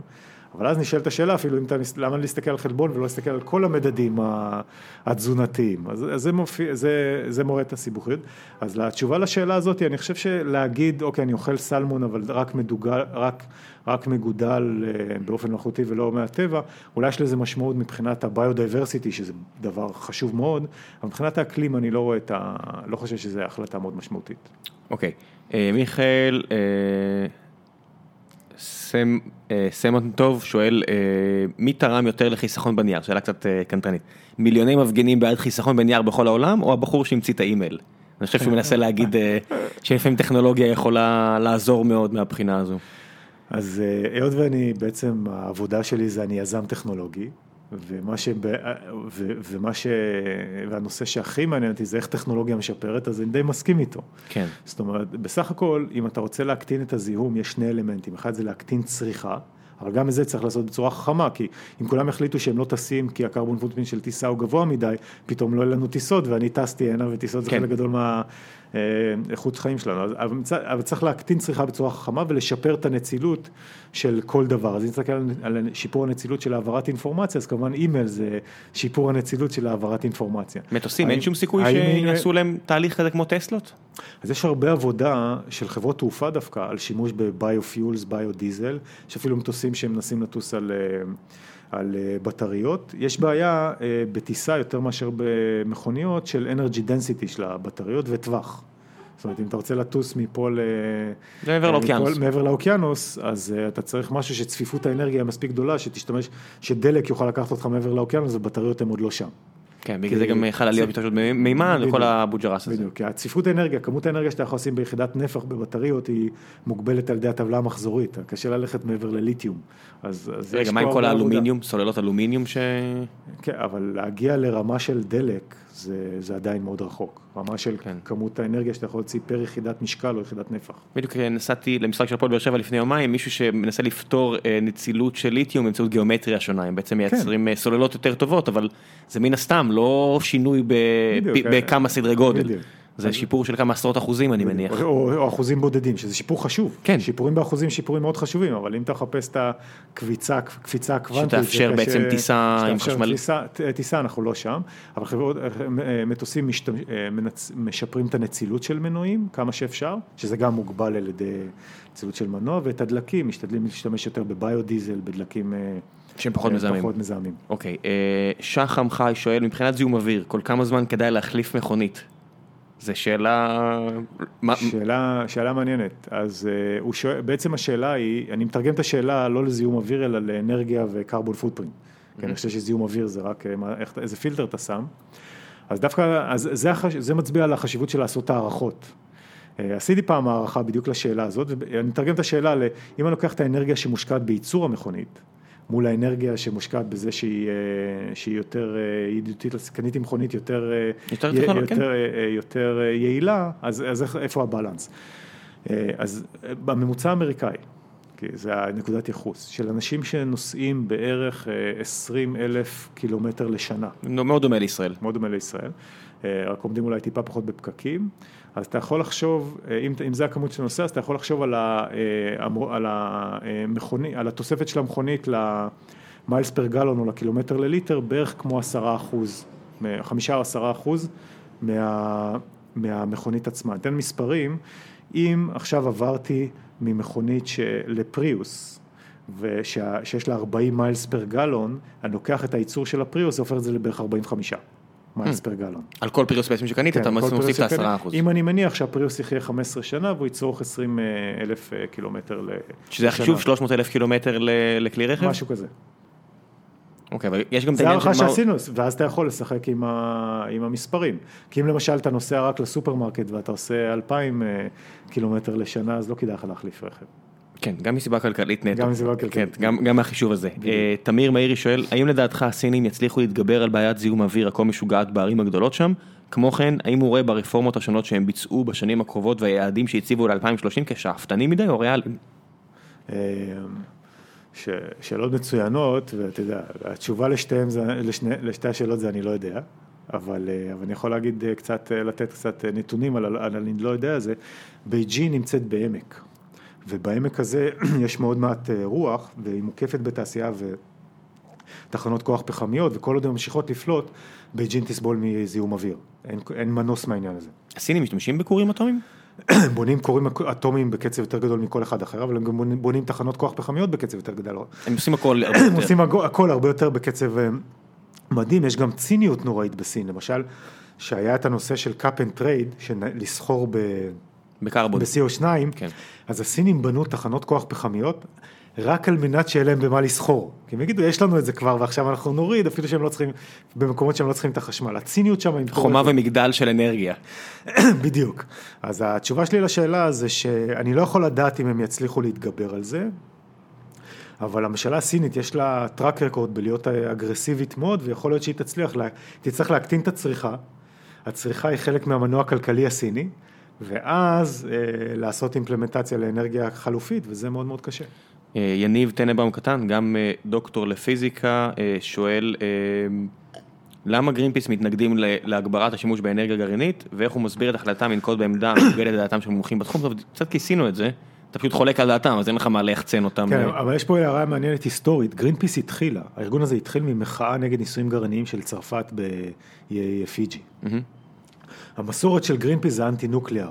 אני חושב שמזמן אה, הפסיקו, אה, גם בסיס התורמים הם אנשים שהם anti nuclear. אז מזמן אני חושב שהפסיקו אה, לנתח את השאלה למה ואיך זה, מסת... ואיך זה מתייחס כבר- זה כבר עובדה, אתה אומר. ל climate change, זה כל כך חרוט ב-DNA של הארגון.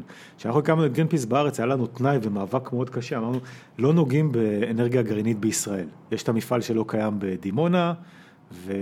ואף אחד לא נוגע בזה. זה סורק. דימונה, כן. בדיוק, ואנחנו... אה, למרות שהוא לא לצורכי אנרגיה, הוא צורכי צבא וצורכי צבא מה... בדיוק, אבל גרינפיס... מק- מ- לפי עניות דעתי, מאיפה אני יודע בעצם? גרינפיס אה, אה, הם גם ארגון הוא פציפיסטי. ארגון פציפיסטי כן. והוא מוחה נגד תחנה גרעינית בכל מקום שהוא. אבא שלי היה חשמלאי של הכור בדימונה בתקופת הקמתו, זה נראה לי הזוי בכלל. בכלל למחות, אז אמרתי כן. להם, תראו, אני מתעניין בזיהום הים התיכון, ופה הקו עובר באותה תקופה. אוקיי, יעלי ברגר שואלת, אה, מה אתה חושב על שיתוף פעולה בארץ בין ארגונים ירוקים? האם זה בכלל מצליח ומה מה הטיפים שלך לשיתוף פעולה מוצלח יותר? אז אני מעודכן לעד לפני 20 שנה, אז אני לא יודע אם זה רלוונטי. בתקופה של, הרי, של הריבל וחיפה כימיקלים, הייתי יוסי שריד, זיכרונו לברכה, היה ארגון שנקרא אדם טבע ודין, ועשינו שיתוף פעולה מדהים, שבעצם אנחנו ישבנו עם השר, ושאלנו איך אפשר לעשות את זה הכי אפקטיבי. והכי אפקטיבי היה שאנחנו משוגעים, אה, נקפוץ מול האוניות ונקשור את עצמנו, ואז השר יגיד, תראו, אני חייב לקחת לכם את הרישיון, תראו את המשוגעים, תראו איזה הפגנות יש פה. ואדם טבע ודין, שזה ארגון שאני חושב שמכירים אותו, שזה ארגון של עורכי דין שפועל למען הסביבה, אה, התווה את המנכ"ל של, ה, של החברה והתווה אותם בתור כאלה שמפירים את, אה, אה, את חוקי הסביבה, והשילוש הזה עבד מאוד טוב. כי היה את העורך דין, היה את הפוליטיקאי, והיה היה את, או את הרגולטור, והיה את המשוגעים, ואני הייתי בכובע של כל המשוגעים. יד עושה את שלהם, אתה אומר. בדיוק. אמ, דניאל פבלו שואל או שואלת, אני לא רואה פה מה, מהתמונה, אה, האם אתה והחברה שלך עוסקים גם בזיהום חלקיקי, חומרים מסרטנים וכו', או שאין בעיה של אומדן הנזק שהמזהם נפלט בנקודת הייצור? אז אה, קודם כל אני לא עוסק בזה. את החברה שהקמתי, על ידי חברה, אחרי הליופוקוס הקמתי חברה שבונה מדדים לחברות, ומכרתי את החברה הזאת, כי החלטתי להתעסק בתחום הזה יותר ברמה האקדמית. Mm-hmm. אז היום אני יזם קלינטק ומקים חברות בתחום הקלינטק, ועוזר חברות בתחום הקלינטק, ועושה את זה בצורה אקדמית, ועושה את הפעילות הזאת בצורה אקדמית. אז, אז למעשה אני חברה שפעילה בתחום. אבל הנושא של חלקיקים הוא מאוד מעניין, כי כל הנושא של, אה, של האינטראקציה בין בריאות וקרבון פוטפרינט הוא לא פתור עד הסוף. אני באדוויזרי בורד של ה-Harvard School of Public Health והם כל הזמן, מנס, והם כל הזמן מנסים לשייך את הנושא של זיהום אוויר ל... אה, להתחממות גלובלית, אבל השיוך הזה הוא לא טריוויאלי, למשל אתה נמצא בבניין, אתה פותח את החלון בשביל לאוורר את הבניין, כי יש הרבה, הרבה חומרים רעילים ש, אה, שחלק מהצבעים של הבניין שאתה לא רוצה לנשום, בבוסטון כשאתה פותח את החלון מיד אתה מגביר את העומס על מערכת החימום ואתה מייצר הרבה אה, פוטפרינט, אז כל ההחלטות האלה, איך אתה מייצר אותן בצורה שהיא נכונה לסביבה ולבריאות, זה דברים ש, שכרגע נחקרים ואני קצת מתעניין לזה, מתעניין לזה בכובע הזה, אבל זה לא פעילות שהחברה שלי עושה, שיש לי חברה שעושה. אוקיי, okay. אמ, um, אסף שואל, איך מחשבים את התועלת הסביבתית בטיפול בפסולת אורגנית בקומפוסטציה, לעומת במתקני שריפה? אז אה, שוב, אני אסתכל בעדשה קצת צרה על התועלת הסביבתית בעדשה של climate. ובעדשה של האקלים של climate, אז אה, אם אתה, אם אתה למשל אה, עושה תהליך קומפוסט ויש לך דרך להשתמש במתאן לייצר אנרגיה, אז יכולים להיות תהליכים מאוד יעילים. אה, גם תהליך של משרפות, הוא משחרר הרבה חומרים רעילים, אבל מבחינת ניצול החומרים לאנרגיה, יכול להיות בו, יש לו הרבה יתרונות. אז, אז, אז פה בעצם מה שאנחנו רואים זה בואו נסתכל על המספרים. בואו נעשה את המאזן האנרגטי של, ה, של כל פעילות כזאת ונבוא עם מספרים, והמספרים האלה יכולים להיות מאוד ספציפיים. זה לא שקומפוסט הוא רע או קומפוסט הוא טוב ומשרפות הוא רעים או טוב, זו שאלה עד כמה זה רע ביחס לאלטרנטיבות, והאלטרנטיבות הן כלכליות ו... ואקלימיות או אנרגטיות. ובגלל שהמערכת הכלכלית, מה שהתחלנו ממנו, בגלל שהמערכת הכלכלית לא לוקחת בחשבון את ה externalities, את הזיהום הסביבתי, אז אנחנו באים במדד שלנו. אוקיי, okay, שאלות, אה, שתיים, שלוש שאלות אחרונות, ניקח אחת גם מהטוויטר. אה, מיכאל לויט שואל, אה, מדוע מדינת ישראל לא מייצרת חשמל מקולטים סולאריים בנגב, לפי דעתך? אני חושב שמדינת ישראל כן מייצרת. לא, אומר כנראה למה לא יותר. זה אינטרסים של מה? של לוביסטים שחשוב להם לא לפגוע בתחנות הפחם? זה עניין כלכלי, זה עניין, מה, מה יש מונע? פה, יש פה, קודם כל יש פה, את ה, יש פה את השאלה הכלכלית, אבל יש פה גם אה, עניין אה, עקרוני שקשור למה שאנחנו עושים. זאת אומרת, שאתה, רוב האנשים חושבים על אנרגיה סולארית כמין פתרון שהוא הפתרון האולטימטיבי לבעיות האנרגיה. אבל אני מסתכל על אנרגיה סולארית והצורך בהגירה, כי הרי אין אנרגיה סולארית בלילה וצורכים חשמל בלילה. וכיסוי השטח שזה דורש, והעלויות האנרגטיות של ייצור של אנרגיה סולארית, אז זה בעצם לא פתרון, כמו שאמרנו, זה פי עשר יותר טוב בממוצע מאשר, אה, אה, מאשר הגריד, אבל זה לא פתרון שהוא פתרון שגורף לכל דבר. אה, אז אני חושב שמדינת ישראל יש לה מדיניות אנרגיה שכוללת את, את הגז הטבעי ואת האנרגיה הסולארית, אני כמובן ארצה יותר אנרגיה סולארית. אה, כן, ההבדל הוא עצום, פי 6 אמרת, אם זה 0.6 לעומת 0.1. ההבדל הוא עצום, אבל אם אתה צריך אה, להכניס את זה, מדינת ישראל היא גם אי מבחינת האנרגיה שלה. זאת אומרת, אנחנו לא מחליפים אנרגיה, להבדיל ממדינות באירופה, אנחנו לא יכולים לקבל אנרגיה מהשכנים שלנו. אנחנו נותנים אנרגיה לחלק מהשכנים. וכאי אנרגטי אתה צריך לדאוג לזה שיהיה לך גם אה, אפשרות לספק אנרגיה שהשמש לא זורחת. ואני חושב שזה חלק ממערכת השיקולים. כן. וכל מיני דברים כאלה שפיזיקה מכתיבה, מה לעשות. בדיוק, לילה ולפעמים חורף. כן, לפעמים, לא, זה לא באמת משהו שאנחנו מאמינים בו. בנגב זה פחות קורה. כן, אנחנו לא מאמינים פה, אני כבאר שבעי, אני יכול להגיד לך, זה לא, שמעתי על זה, אבל זה לא, לא, לא אמיתי. אה, אורי שואל, אה, האם ישנו אימפקט חיובי לדיווח נתוני איכות הסביבה באופן וולונטרי? דירוג מעלה לדוגמה. אז פה זה אה, סופר מעניין, האימפקט בעיניי הוא יותר אימפקט התנהגותי על חברות. מאשר אימפקט על הסביבה. למשל דיברנו על אפל ואייפון, אפל יש להם דירוג ב-social responsibility, מה שנקרא ESG, Environmental Social and Governments, הכי טוב בעולם, זה גם אחת החברות, הן תמיד מובילות בזה, אפל מובילה בזה כבר שנים, גם אחת החברות הכי טובה, מובילה בעולם מבחינה עסקית, אבל אם אתה מסתכל על האימפקט... החברה בעלת השווי הכי גדול בעולם, כן. בדיוק. אם אתה מסתכל על האימפקט על הסביבה של לקנות מניה של אפל, אין לזה שום אימפקט על הסביבה, עדיף לקנות מניה של אה, חברת בטריות או חברה סולארית או כן, חברה... ודאי, בסופו של דבר אפל דואגת שאנשים יחליפו מכשירים כל שנה, שנתיים, שלוש, מייצרת מיליונים מהם, עשרות מיליונים מהם, וזה כמות פסולת שלא לא ברא השטן. בדיוק, וחלק מזה זה בפוקסקון או מפעלים בסין, שהתנאים לעובדים הם אה, גרועים, אבל אפל משקיעה המון בלשפר את זה. אז יש, אפל משקיעה אה, כמות עצומה של משאבים בלשפר את ההתנהגות שלה. אבל בין ההתנהגות של אפל לבין אה, פתירה, אה, פתרון בעיית האקלים יש פער עצום. אוקיי, יש פה עכשיו, אה, יש פה, אני, אני, אני אתחיל כדי להתקרב בסוף, יש פה הרבה שאלות של מה אנשים, מה אנחנו כאנשים פרטיים יכולים לעשות.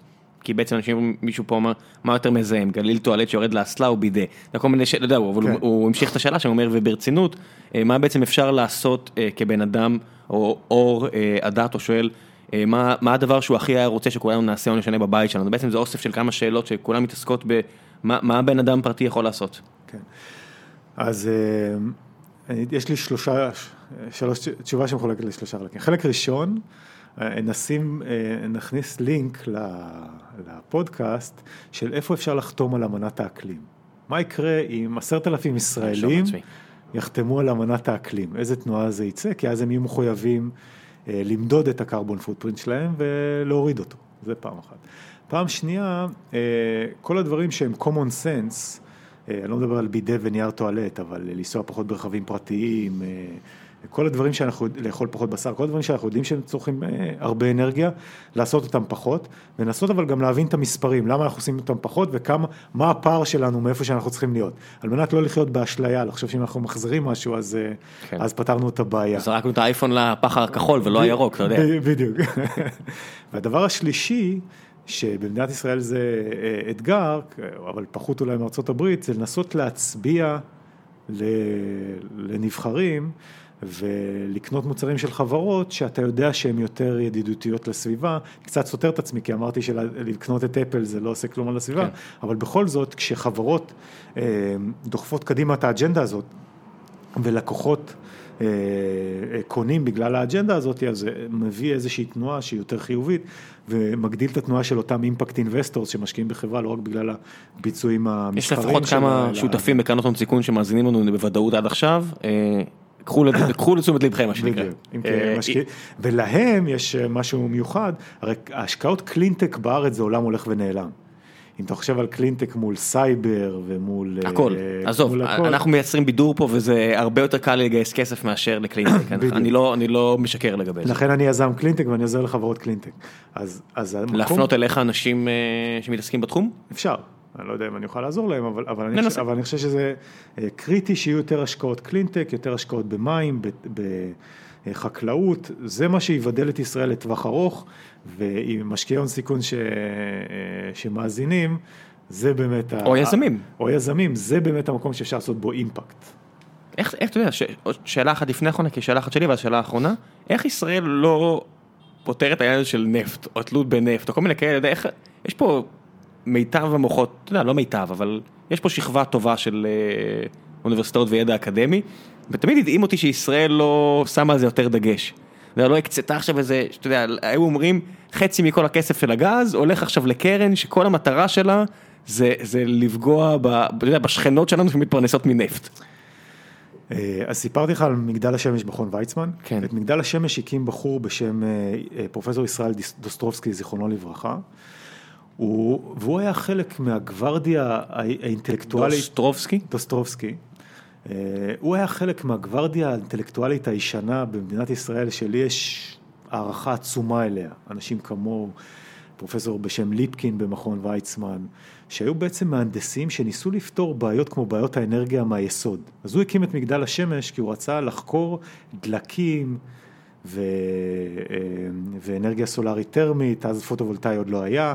באמת מ, מ, לעשות את מה שאתה אומר, מדינת ישראל כמו שהיא הביאה את ההתפלה בזכות החזון של בן גוריון, גם לבן גוריון היה חזון לנסות לפתור את בעיית הדלק, זה עוד הולך לחזון של בן גוריון, כן. ואותם ענקים אינטלקטואלים אה, השקיעו בזה הרבה עבודה, ועשו את ההתקדמות שאני קצת השתמשתי בה כיזם, והיום המגדל השמש הוא רפואה פרסונלית. וטובי המוחות אה, מסתכל, הם מתעסקים בבלוקצ'יין ובסייבר. עזוב, ו... אל תלך רחוק, בידור. אנחנו, בידור. אנחנו, החברות כמו שלנו עושות בידור. בידור. כי אנשים רוצים כסף קל. כן. וזה חורה לנו, חורה לעולם, אבל זה, אבל זה המצב. כן. אה, וה, והסיבה הפונדמנטלית לזה, זה שכי מאוד קשה לעשות כסף בקלינטק. זה כמעט, תחשב על זה עסקית. יסודי, עסקית, זה כמעט בלתי אפשרי. אפילו אם HelioFocus משפרת את הנצילות של הצלחת הסולארית הענקית שלה בעשרה אחוז מעל המתחרה שנקרא, נגיד ג'נרל אלקטריק מחליט, להיות מתחרה, או סימנס שקנה את סולל מתחיל, מחליט להתחרות, רק הכוח קנייה של האיש רכש בסימנס שקונה את אותם ברזלים בעשרה אחוז יותר בזול, זה כבר התקזז. כן. וזה מאבק עצום, כי לאיש הון סיכון, היליו פוקוס גייסה עשרות מיליוני דולרים. לאיש הון סיכון שצריך להחזיר כסף למשקיעים, לשותפים שלו. ועוד תוך 7 או 11 שנים. כן, איך הוא ישקיע בפרויקט שדורש עשרות שנים, דורש עשרות או לא מאות מיליוני דולרים, והוא לבנות איזה קומודיטי שמתחרה בחברות כמו סימנס וג'י ואקסון.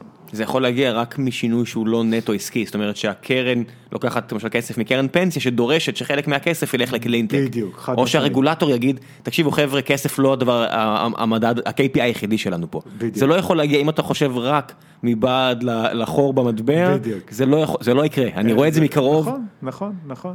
זה, זה לא יכול, אתה יודע, אנשים אומרים למה לא לתת תמיד בטיעונים של אה, ליברטריאני, למה לא לתת לשוק לעשות רק את מה שהוא צריך, כי השוק לא פעמים מסתכל כמה צעדים קדימה. בדיוק. זה לא באינטרס שלו. בתחום... האנשים שאמרת, אתה יודע, שאומרים, אה, המשפט הזה בין לייבניץ לניוטון, שענקים זה... אה, עמד על כתפי. עמד על כנפי ענקים, זה בדיוק מהבחינה שרואים למרחק. בדיוק. אם אתה מסתכל רק על השורת רווח ברבעון הבא, בשנה הבאה, בעשור הבא, איזה חברה בכלל חושבת על עשור, אתה לא יכול לפתור בעיות של 50 שנה קדימה. בדיוק, בדיוק. וה, וה, והסיבה שהמדד, שאני חושב שצריך מדד, זה כי כל הנושא של ה externalities, כל ההשפעות על הסביבה, אם הן לא נמדדות, הן בכלל לא באות לידי ביטוי בהחלטות. אז המינימום של אלה שכן חושבים כמה עשורים קדימה, זה שיהיה להם מדד. אוקיי, okay, אז שאלה אחרונה לפני שנסיים, אה, ליאור ברגמן. אה, הוא שואל על העניין הזה של צריכת אנרגיה לטובת ביטקוין, כי בעצם עכשיו יש, יש הרבה מאוד אה, אנשים שמדברים על זה שאחוז מכל האנרגיה בעולם אה, משתמשת לקריאת זה מטבעות. זה סיפור נהדר, אז סיפרתי לך על אינר מונגוליה, שיש שם הרבה פחם ואנחנו שמים שם אנרגיה סולארית. 4% מהביטקוין בעולם קורים עם חוות שרתים באינר מונגוליה במרחק שעה נסיעה מאיפה שהיה לנו תחנה הסולארית. עכשיו למה עושים את זה? כי הפחם שם הוא זול. זמין והאנרגיה זולה. הקרבון פוטפרינט של ביטקוין, הנה, הנה הכוח של לדעת לעשות הערכות. היום לקרות ביטקוין, אתה יודע, עם הקושי ש... שהולך, ש... ועולה. שהולך ועולה, זה בערך 250 קילוואט שעה לביטקוין. לתרגם לך את זה לקרבון פוטפרינט, אם אתה עושה את זה מפחם, אמרנו זה בערך אחד לאחד, זה בערך 250 קילו של CO2. אז כל פעם שאתה אה, קורא ביטקוין, פלטת לאטמוספירה רבע טון של CO2, רבע טון. כל המשפחה שלי צורכת בשנה 15 טון. כולל אוכל, כולל ביגוד, כולל נסיעות לארץ, כולל זה. כן, ואתה חושב שביטקוין זה לא שווה מיליונים, כרגע זה 13 אלף דולר, לא, אתה לא מדבר פה על איזשהו, זה הגיוני רק בגלל התחנות כוח האלה במונגוליה או בקנדה או לא יודע כן. איפה. זה, זה לא עובד אחרת. אבל זה, אבל מה שהזוי פה זה שאותם אנשים שיש להם את המצפון הירוק, מסתכלים על ביטקוין, ביד אחת אתה מסתכל על ביטקוין כמשהו כן. עסקי ואתה לא חושב על הקרבון פוטרינט שלו, מצד שני אתה ממחזר כוסות אה, נייר ואתה כן. אומר הנה אני ירוק. בוודאי. והסיבה שאני רוצה מדד זה לייצר איזשהו דרך לחשוב על שניהם. ולהגיד אוקיי, אני, אני מודע למה שאני עושה, זה האיזון שבחרתי. כן, זה בסדר ש... לאכול עוגת גבינה אם אתה בדיאטה, אבל, אבל תהיה מודע לאיזון שאתה עושה. אני חושב שעד שהגענו למצב שכבר לא צריך להשקיע אנרגיה בשביל כסף, שכסף זה וירטואלי לגמרי, לא שבווירטואלי לגמרי אין אנרגיה, מחשבים והכל, הגענו למצב ששוב צריך לקרות משאב בשביל כסף, אם זה הזהב או סילבר, כסף, ו... ו- שוב, חזרנו אחורה על 1500 שנה. נכון, ואני רוצה, נורא חשוב לנתק את הדבר הזה מהטפה. זה לא שאתה מטיף למישהו לא, לא לסחור לא, בביטקוין. אתה, אתה רק אומר, אתה רק מייצר כלי, זה מה שאמרתי, אתה לא נאיבי, אתה רק מייצר כלי. מי ש... כל אחד שיעשה עם זה מה, שאתה רוצ... מה שהוא רוצה, אבל אתה בעצם נותן פה איזשהו מספר, 250 קילוגרם של פחמן דו-חמצני שעף לאטמוספירה על כל ביטקוין שאתם קוראים. בדיוק. למרות שביטקוין יש לו כמות מוגבלת, מישהו יגיד טוב, ברגע שנגיע למספר הזה אז אין יותר, אבל לא יודע, תמיד כשאני פותח יש... ואז יבוא המטבע, הבלוקצ'ייני כן. הבא, שיהיה... חוץ מזה שגם בשביל להעביר את העסקאות האלה צריך לתחזק את הרשת של הבלוקצ'יין, שגם זה צורך כמות חשמל עצומה, אבל זה אני לא יודע לכמת, שוב, מדברים על כימות, אני לא יודע לכמת את זה לעומת, לא יודע, להחזיק את הרשת הבנקאית, אה, הרשת הכי גדולה בעולם זה של סיטי בנק, לפי מיטב ידיעתי, וגם זה המון חשמל, אז אני לא יודע... נכון, זו שאלה, וגם אני לא יודע, זאת אומרת, מה המרג'ין, כאילו מה המרג'ינל, כן, אתה אומר... מה האפקט השולי כן. של ביטקוין, אני לא יודע. אתה אומר ביטקוין זה 250 אה, קילוגרם אה, פחמן, אני לא יודע כמה זה? לעומת, אם אני נכון. עכשיו שולח צ'ק, מישהו סרק את הצ'ק הזה, מישהו אה, שלח אותו למסף, מישהו בדק אותו, מישהו, אני לא יודע גם את זה. נכון. בוא לא נהיה לגמרי אני דמגוגים אני פה. בדיוק, ולכן אה, לכן נתתי מספר לביטקוין שהוא אנקדוטה מעניינת, כי זה עולה בצורה כל כך משמעותית, אבל, אבל, אבל צריך להסתכל על האלטרנטיבות. כן. אוקיי, אז הגענו לסוף הפרק, בשלב הזה ניתן לך את הבמה אה, בעצם לספר על כל מה שאתה רוצה מהבחינה של קידום אישי או קידום של חברות שחשובות לך או סתם המלצות, אה, זה יכול להיות ספרים שאתה בעדם, סרטים, סדרות, אה, פעילויות שאתה בעדן, אה, לא יודע, תמיד אני מביא את הדוגמה של, אני חושב שדב חנין שאמר לאכול תל בים, אבל רוב האנשים אה, פשוט ממליצים פה על אה, תוכן תרבותי שהם ממליצים עליו או על חברות או על ארגונים שהם רוצים לקדם. אז אה, אז רשמתי לעצמי לינק לחתימה על אמנת האקלים. כן, יש, מי שמתעניין בנושא, יש ספר מדהים, חינמי, אה, ב- אה, שאפשר להוריד, שנקרא Sustainable Energy Without the Hot Air, אנחנו נשים לינק, של אה, פרופסור דיוויד מקיי, זיכרונו לברכה, שזה בעצם פיזיקאי, שעשה הערכות של האימפקט, החש... דיוויד מקיי? מקיי, עשה הערכות של האימפקט האנרגטי של כמעט כל פעילות, בשביל לראות אם, אם אנגליה, אה, הוא היה בקיימברידג', יכולה לחיות מ-renewable energy. אז מי שמתעניין באותן הערכות, אני מציע שיקרא... ספוילר, אה, יכולה? לא, היא יכולה, אם, אוקיי, שאלה מעניינת. אם היא משתמשת ב-renewable energy שלה, במקומות שהציבור ירשה, זאת אומרת לא לשים חווה סולארית באמצע לונדון, שגם אי אפשר כי יש יותר מדי ערפל, אז היא יכולה רק 15 אחוז. בניגוד לכל האנשים שבטוחים ש... כן. כן, מה שצריך זה גם להוריד את הצריכה. אז מה שהוא מראה זה מה האינטרפליי בין הצריכה לזה ספר מדהים. אפשר להסתכל, מי שמתעניין בנושא ורוצה להעמיק קצת יותר, יש אה, בחור מבוגר בשנות ה-80 שלו בשם וסלב סמיל, שיושב במניטובה קנדה וכותב... וסלב סמיל? סמיל, בחור צ'כי שיושב אוקיי. okay. בקנדה, כותב ספרים מאוד טובים על המהפכות האנרגטיות ומה צריך לעשות בשביל לשנות mindset אנרגטי על אכילת בשר, והוא ממש יורד ל fundamentals וכותב מאוד יפה. ביל גייטס אוהב לצטט את הספרים שלו באתר אה, של אה, האיש- האישי שלו, אז הייתי מסתכל על אה, וסלב סמיל. עוד ספר, ש... הספר הכי טוב שקראתי לאחרונה, בטיסה הנה, אז זה מה שרציתי לשאול אותך, כי כשאתה טס הרבה, לראות סרטים וסדרות נגמר מהר מאוד, נמאס. משעמם ואין מ- היצע כזה גדול. בדיוק. אז אני לא יודע אם זה תורגם לעברית, אבל ספר בשם The Undoing Project. אנחנו תר- אין בעיה, יש עברית לא עברית. אה, אה, The Undoing Project? The Undoing Project בשם, אה, אה, על ידי מייקל לואיס, והספר אה, The Undoing Project אה, מתאר את הסיפור של קנמן וטברסקי, את הידידות ביניהם ואת ההשפעה שלהם. המלצנו על הספר. הזה לפי דעתי משהו כמו עשר פעמים ב-40 תוכניות האחרונות, אז אנחנו לגמרי על איתך. ה-Undoing? כן, אני- אה, אני אני מאוד אוהב את ה... אז קלעתי כן. לדעתם של גדולים. לא, לא יודעים גדולים, אבל אה, הוא סופר מעולה בעיניי, והוא יודע להעביר את הרעיונות האלה בצורה נפלאה ואנושית מאוד. אתה יודע, גם ברגע שהתחיל לעשות גם, אה, ברגע שנתחיל לעשות סרטים על הספרים, אם זה מאניבול, או The בדיוק. Big Short, או... בדיוק. אני חושב שגם על פוקר שקרנים היה, אבל אני לא בטוח. אה, זה פשוט- זה פשוט ספרות מעולה.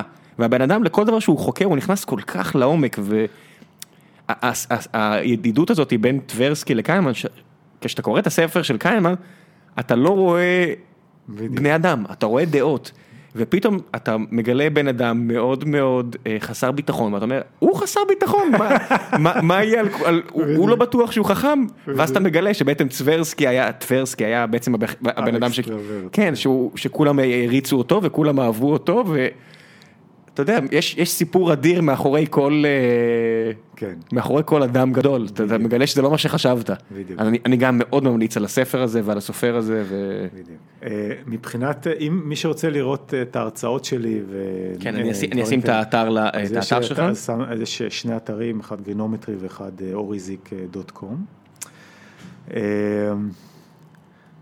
מבחינת, מבחינת סרט, אני רוצה להמליץ על איזה שני סרטים, כאילו, שהם, אה, שני סרטים שאיכשהו השפיעו עליי, סתם, לא, לא, לא קשור לכלום, לך על זה, לא, קשור, שלך. לא קשור לכלום.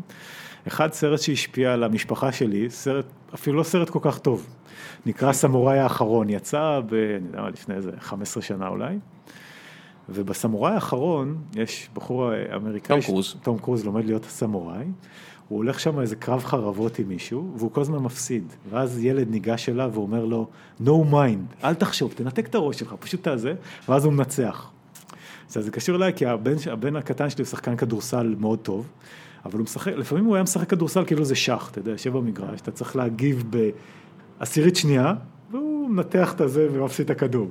כן. אה, ברגעים האלה הוא היה מפסיד, אז כל הזמן היינו רואים את הסרט וזה היה האנקדוטה, זה, זה מחזיק, מכניס את העניין של אינטואיטיביות, לפעמים אתה צריך להיות אינטואיטיבי. הזיכרון שרירים, היום, היום אתה כבר רואה את זה בכמעט כל ענף ספורט, לגמרי. אם, אם זה בלחימה בזירה, שאתה רואה שאנשים אומרים, איך, איך, איפה חשבת? זה אומר, אני לא. זה בדיוק הנקודה, ותחשוב שבצה"ל מאמנים לוחמים בדיוק לזה, אתה עושה את אותו תרגיל על, על יבש. עשרות, מאות, אלפי פעמים, נגיד בבית ספר לוחמה בטרור, אתה עושה את זה כל כך הרבה פעמים, בדיוק. עד שזה כבר, אתה לא צריך, ברגע האמת אתה לא תחשוב על זה. כן. זה, זה בדיוק אצל קיינמן שהוא אומר system 1 ו system 2, ש system 1 היא הלא מודעת והיא הרבה יותר מהירה. ו system 2 שהיא מודעת, יש לה איזשהו זמן של השעיה שלספורטאים זה, זה בדיוק הזמן, עד שתעלה ל jump שהוא יחסום אותך. בדיוק. זה, זה, זה מה לעשות. והנקודה הזאת היא מאוד יפה בעיניי גם כי הנושא של practice, וכמו שדיברנו על. כן. ה practice, practice, practice הופך, הופך אותך למומחה ולהיות, ולהיות מאוד טוב בלי לחשוב. כן, אפשר, אתה יודע, אם מישהו ישים מדד על, על העניין הזה, שבסופו של דבר יש לך שם איזושהי, ברשת ניורונים נוצר איזשהו פס שהוא כבר, הוא נמצא שם. בדיוק, בדיוק, תחשוב, מישהו בדיאטה מסתכל על ארוחה, הוא לא צריך כמו ש... הוא לא צריך את system 1 שיחשב קלוריות, כן. הוא יודע כמה קלוריות זה. אני רוצה, נסיים בזה שאני רוצה שאותו דבר יהיה רגע, זה, זה, זה, זה, זה סרט אחד, אתה צריך לתת לי עוד סרט. אה, אוקיי. אמרת שתיים. השני, יש את הסרט של אל פצ'ינו, ניחוח אישה. Mm-hmm.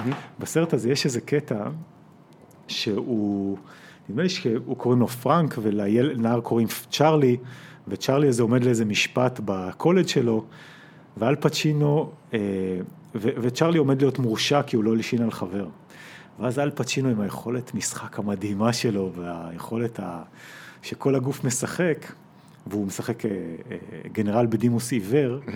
הוא מסביר למה המשפט הזה הוא אה, משפט קופים לא רלוונטי, ורואים איך הוא משנה את הדעה של כולם. והיופי הזה של היכולת האורטורית הזו לשנות דעה, אני ממליץ אפילו לראות רק את הקטע הזה. לא, זה סרט, זה סרט מעולה, אתה יודע, הייתי בטוח שאתה הולך לתת פה סרטים הרבה פחות טובים, זה שני סרטים ראויים לגמרי, אני חושב אוקיי. המלצות טובות גם תראו את זה גם אם אתם לא רוצים לקחת רק את שני הקטעים האלו.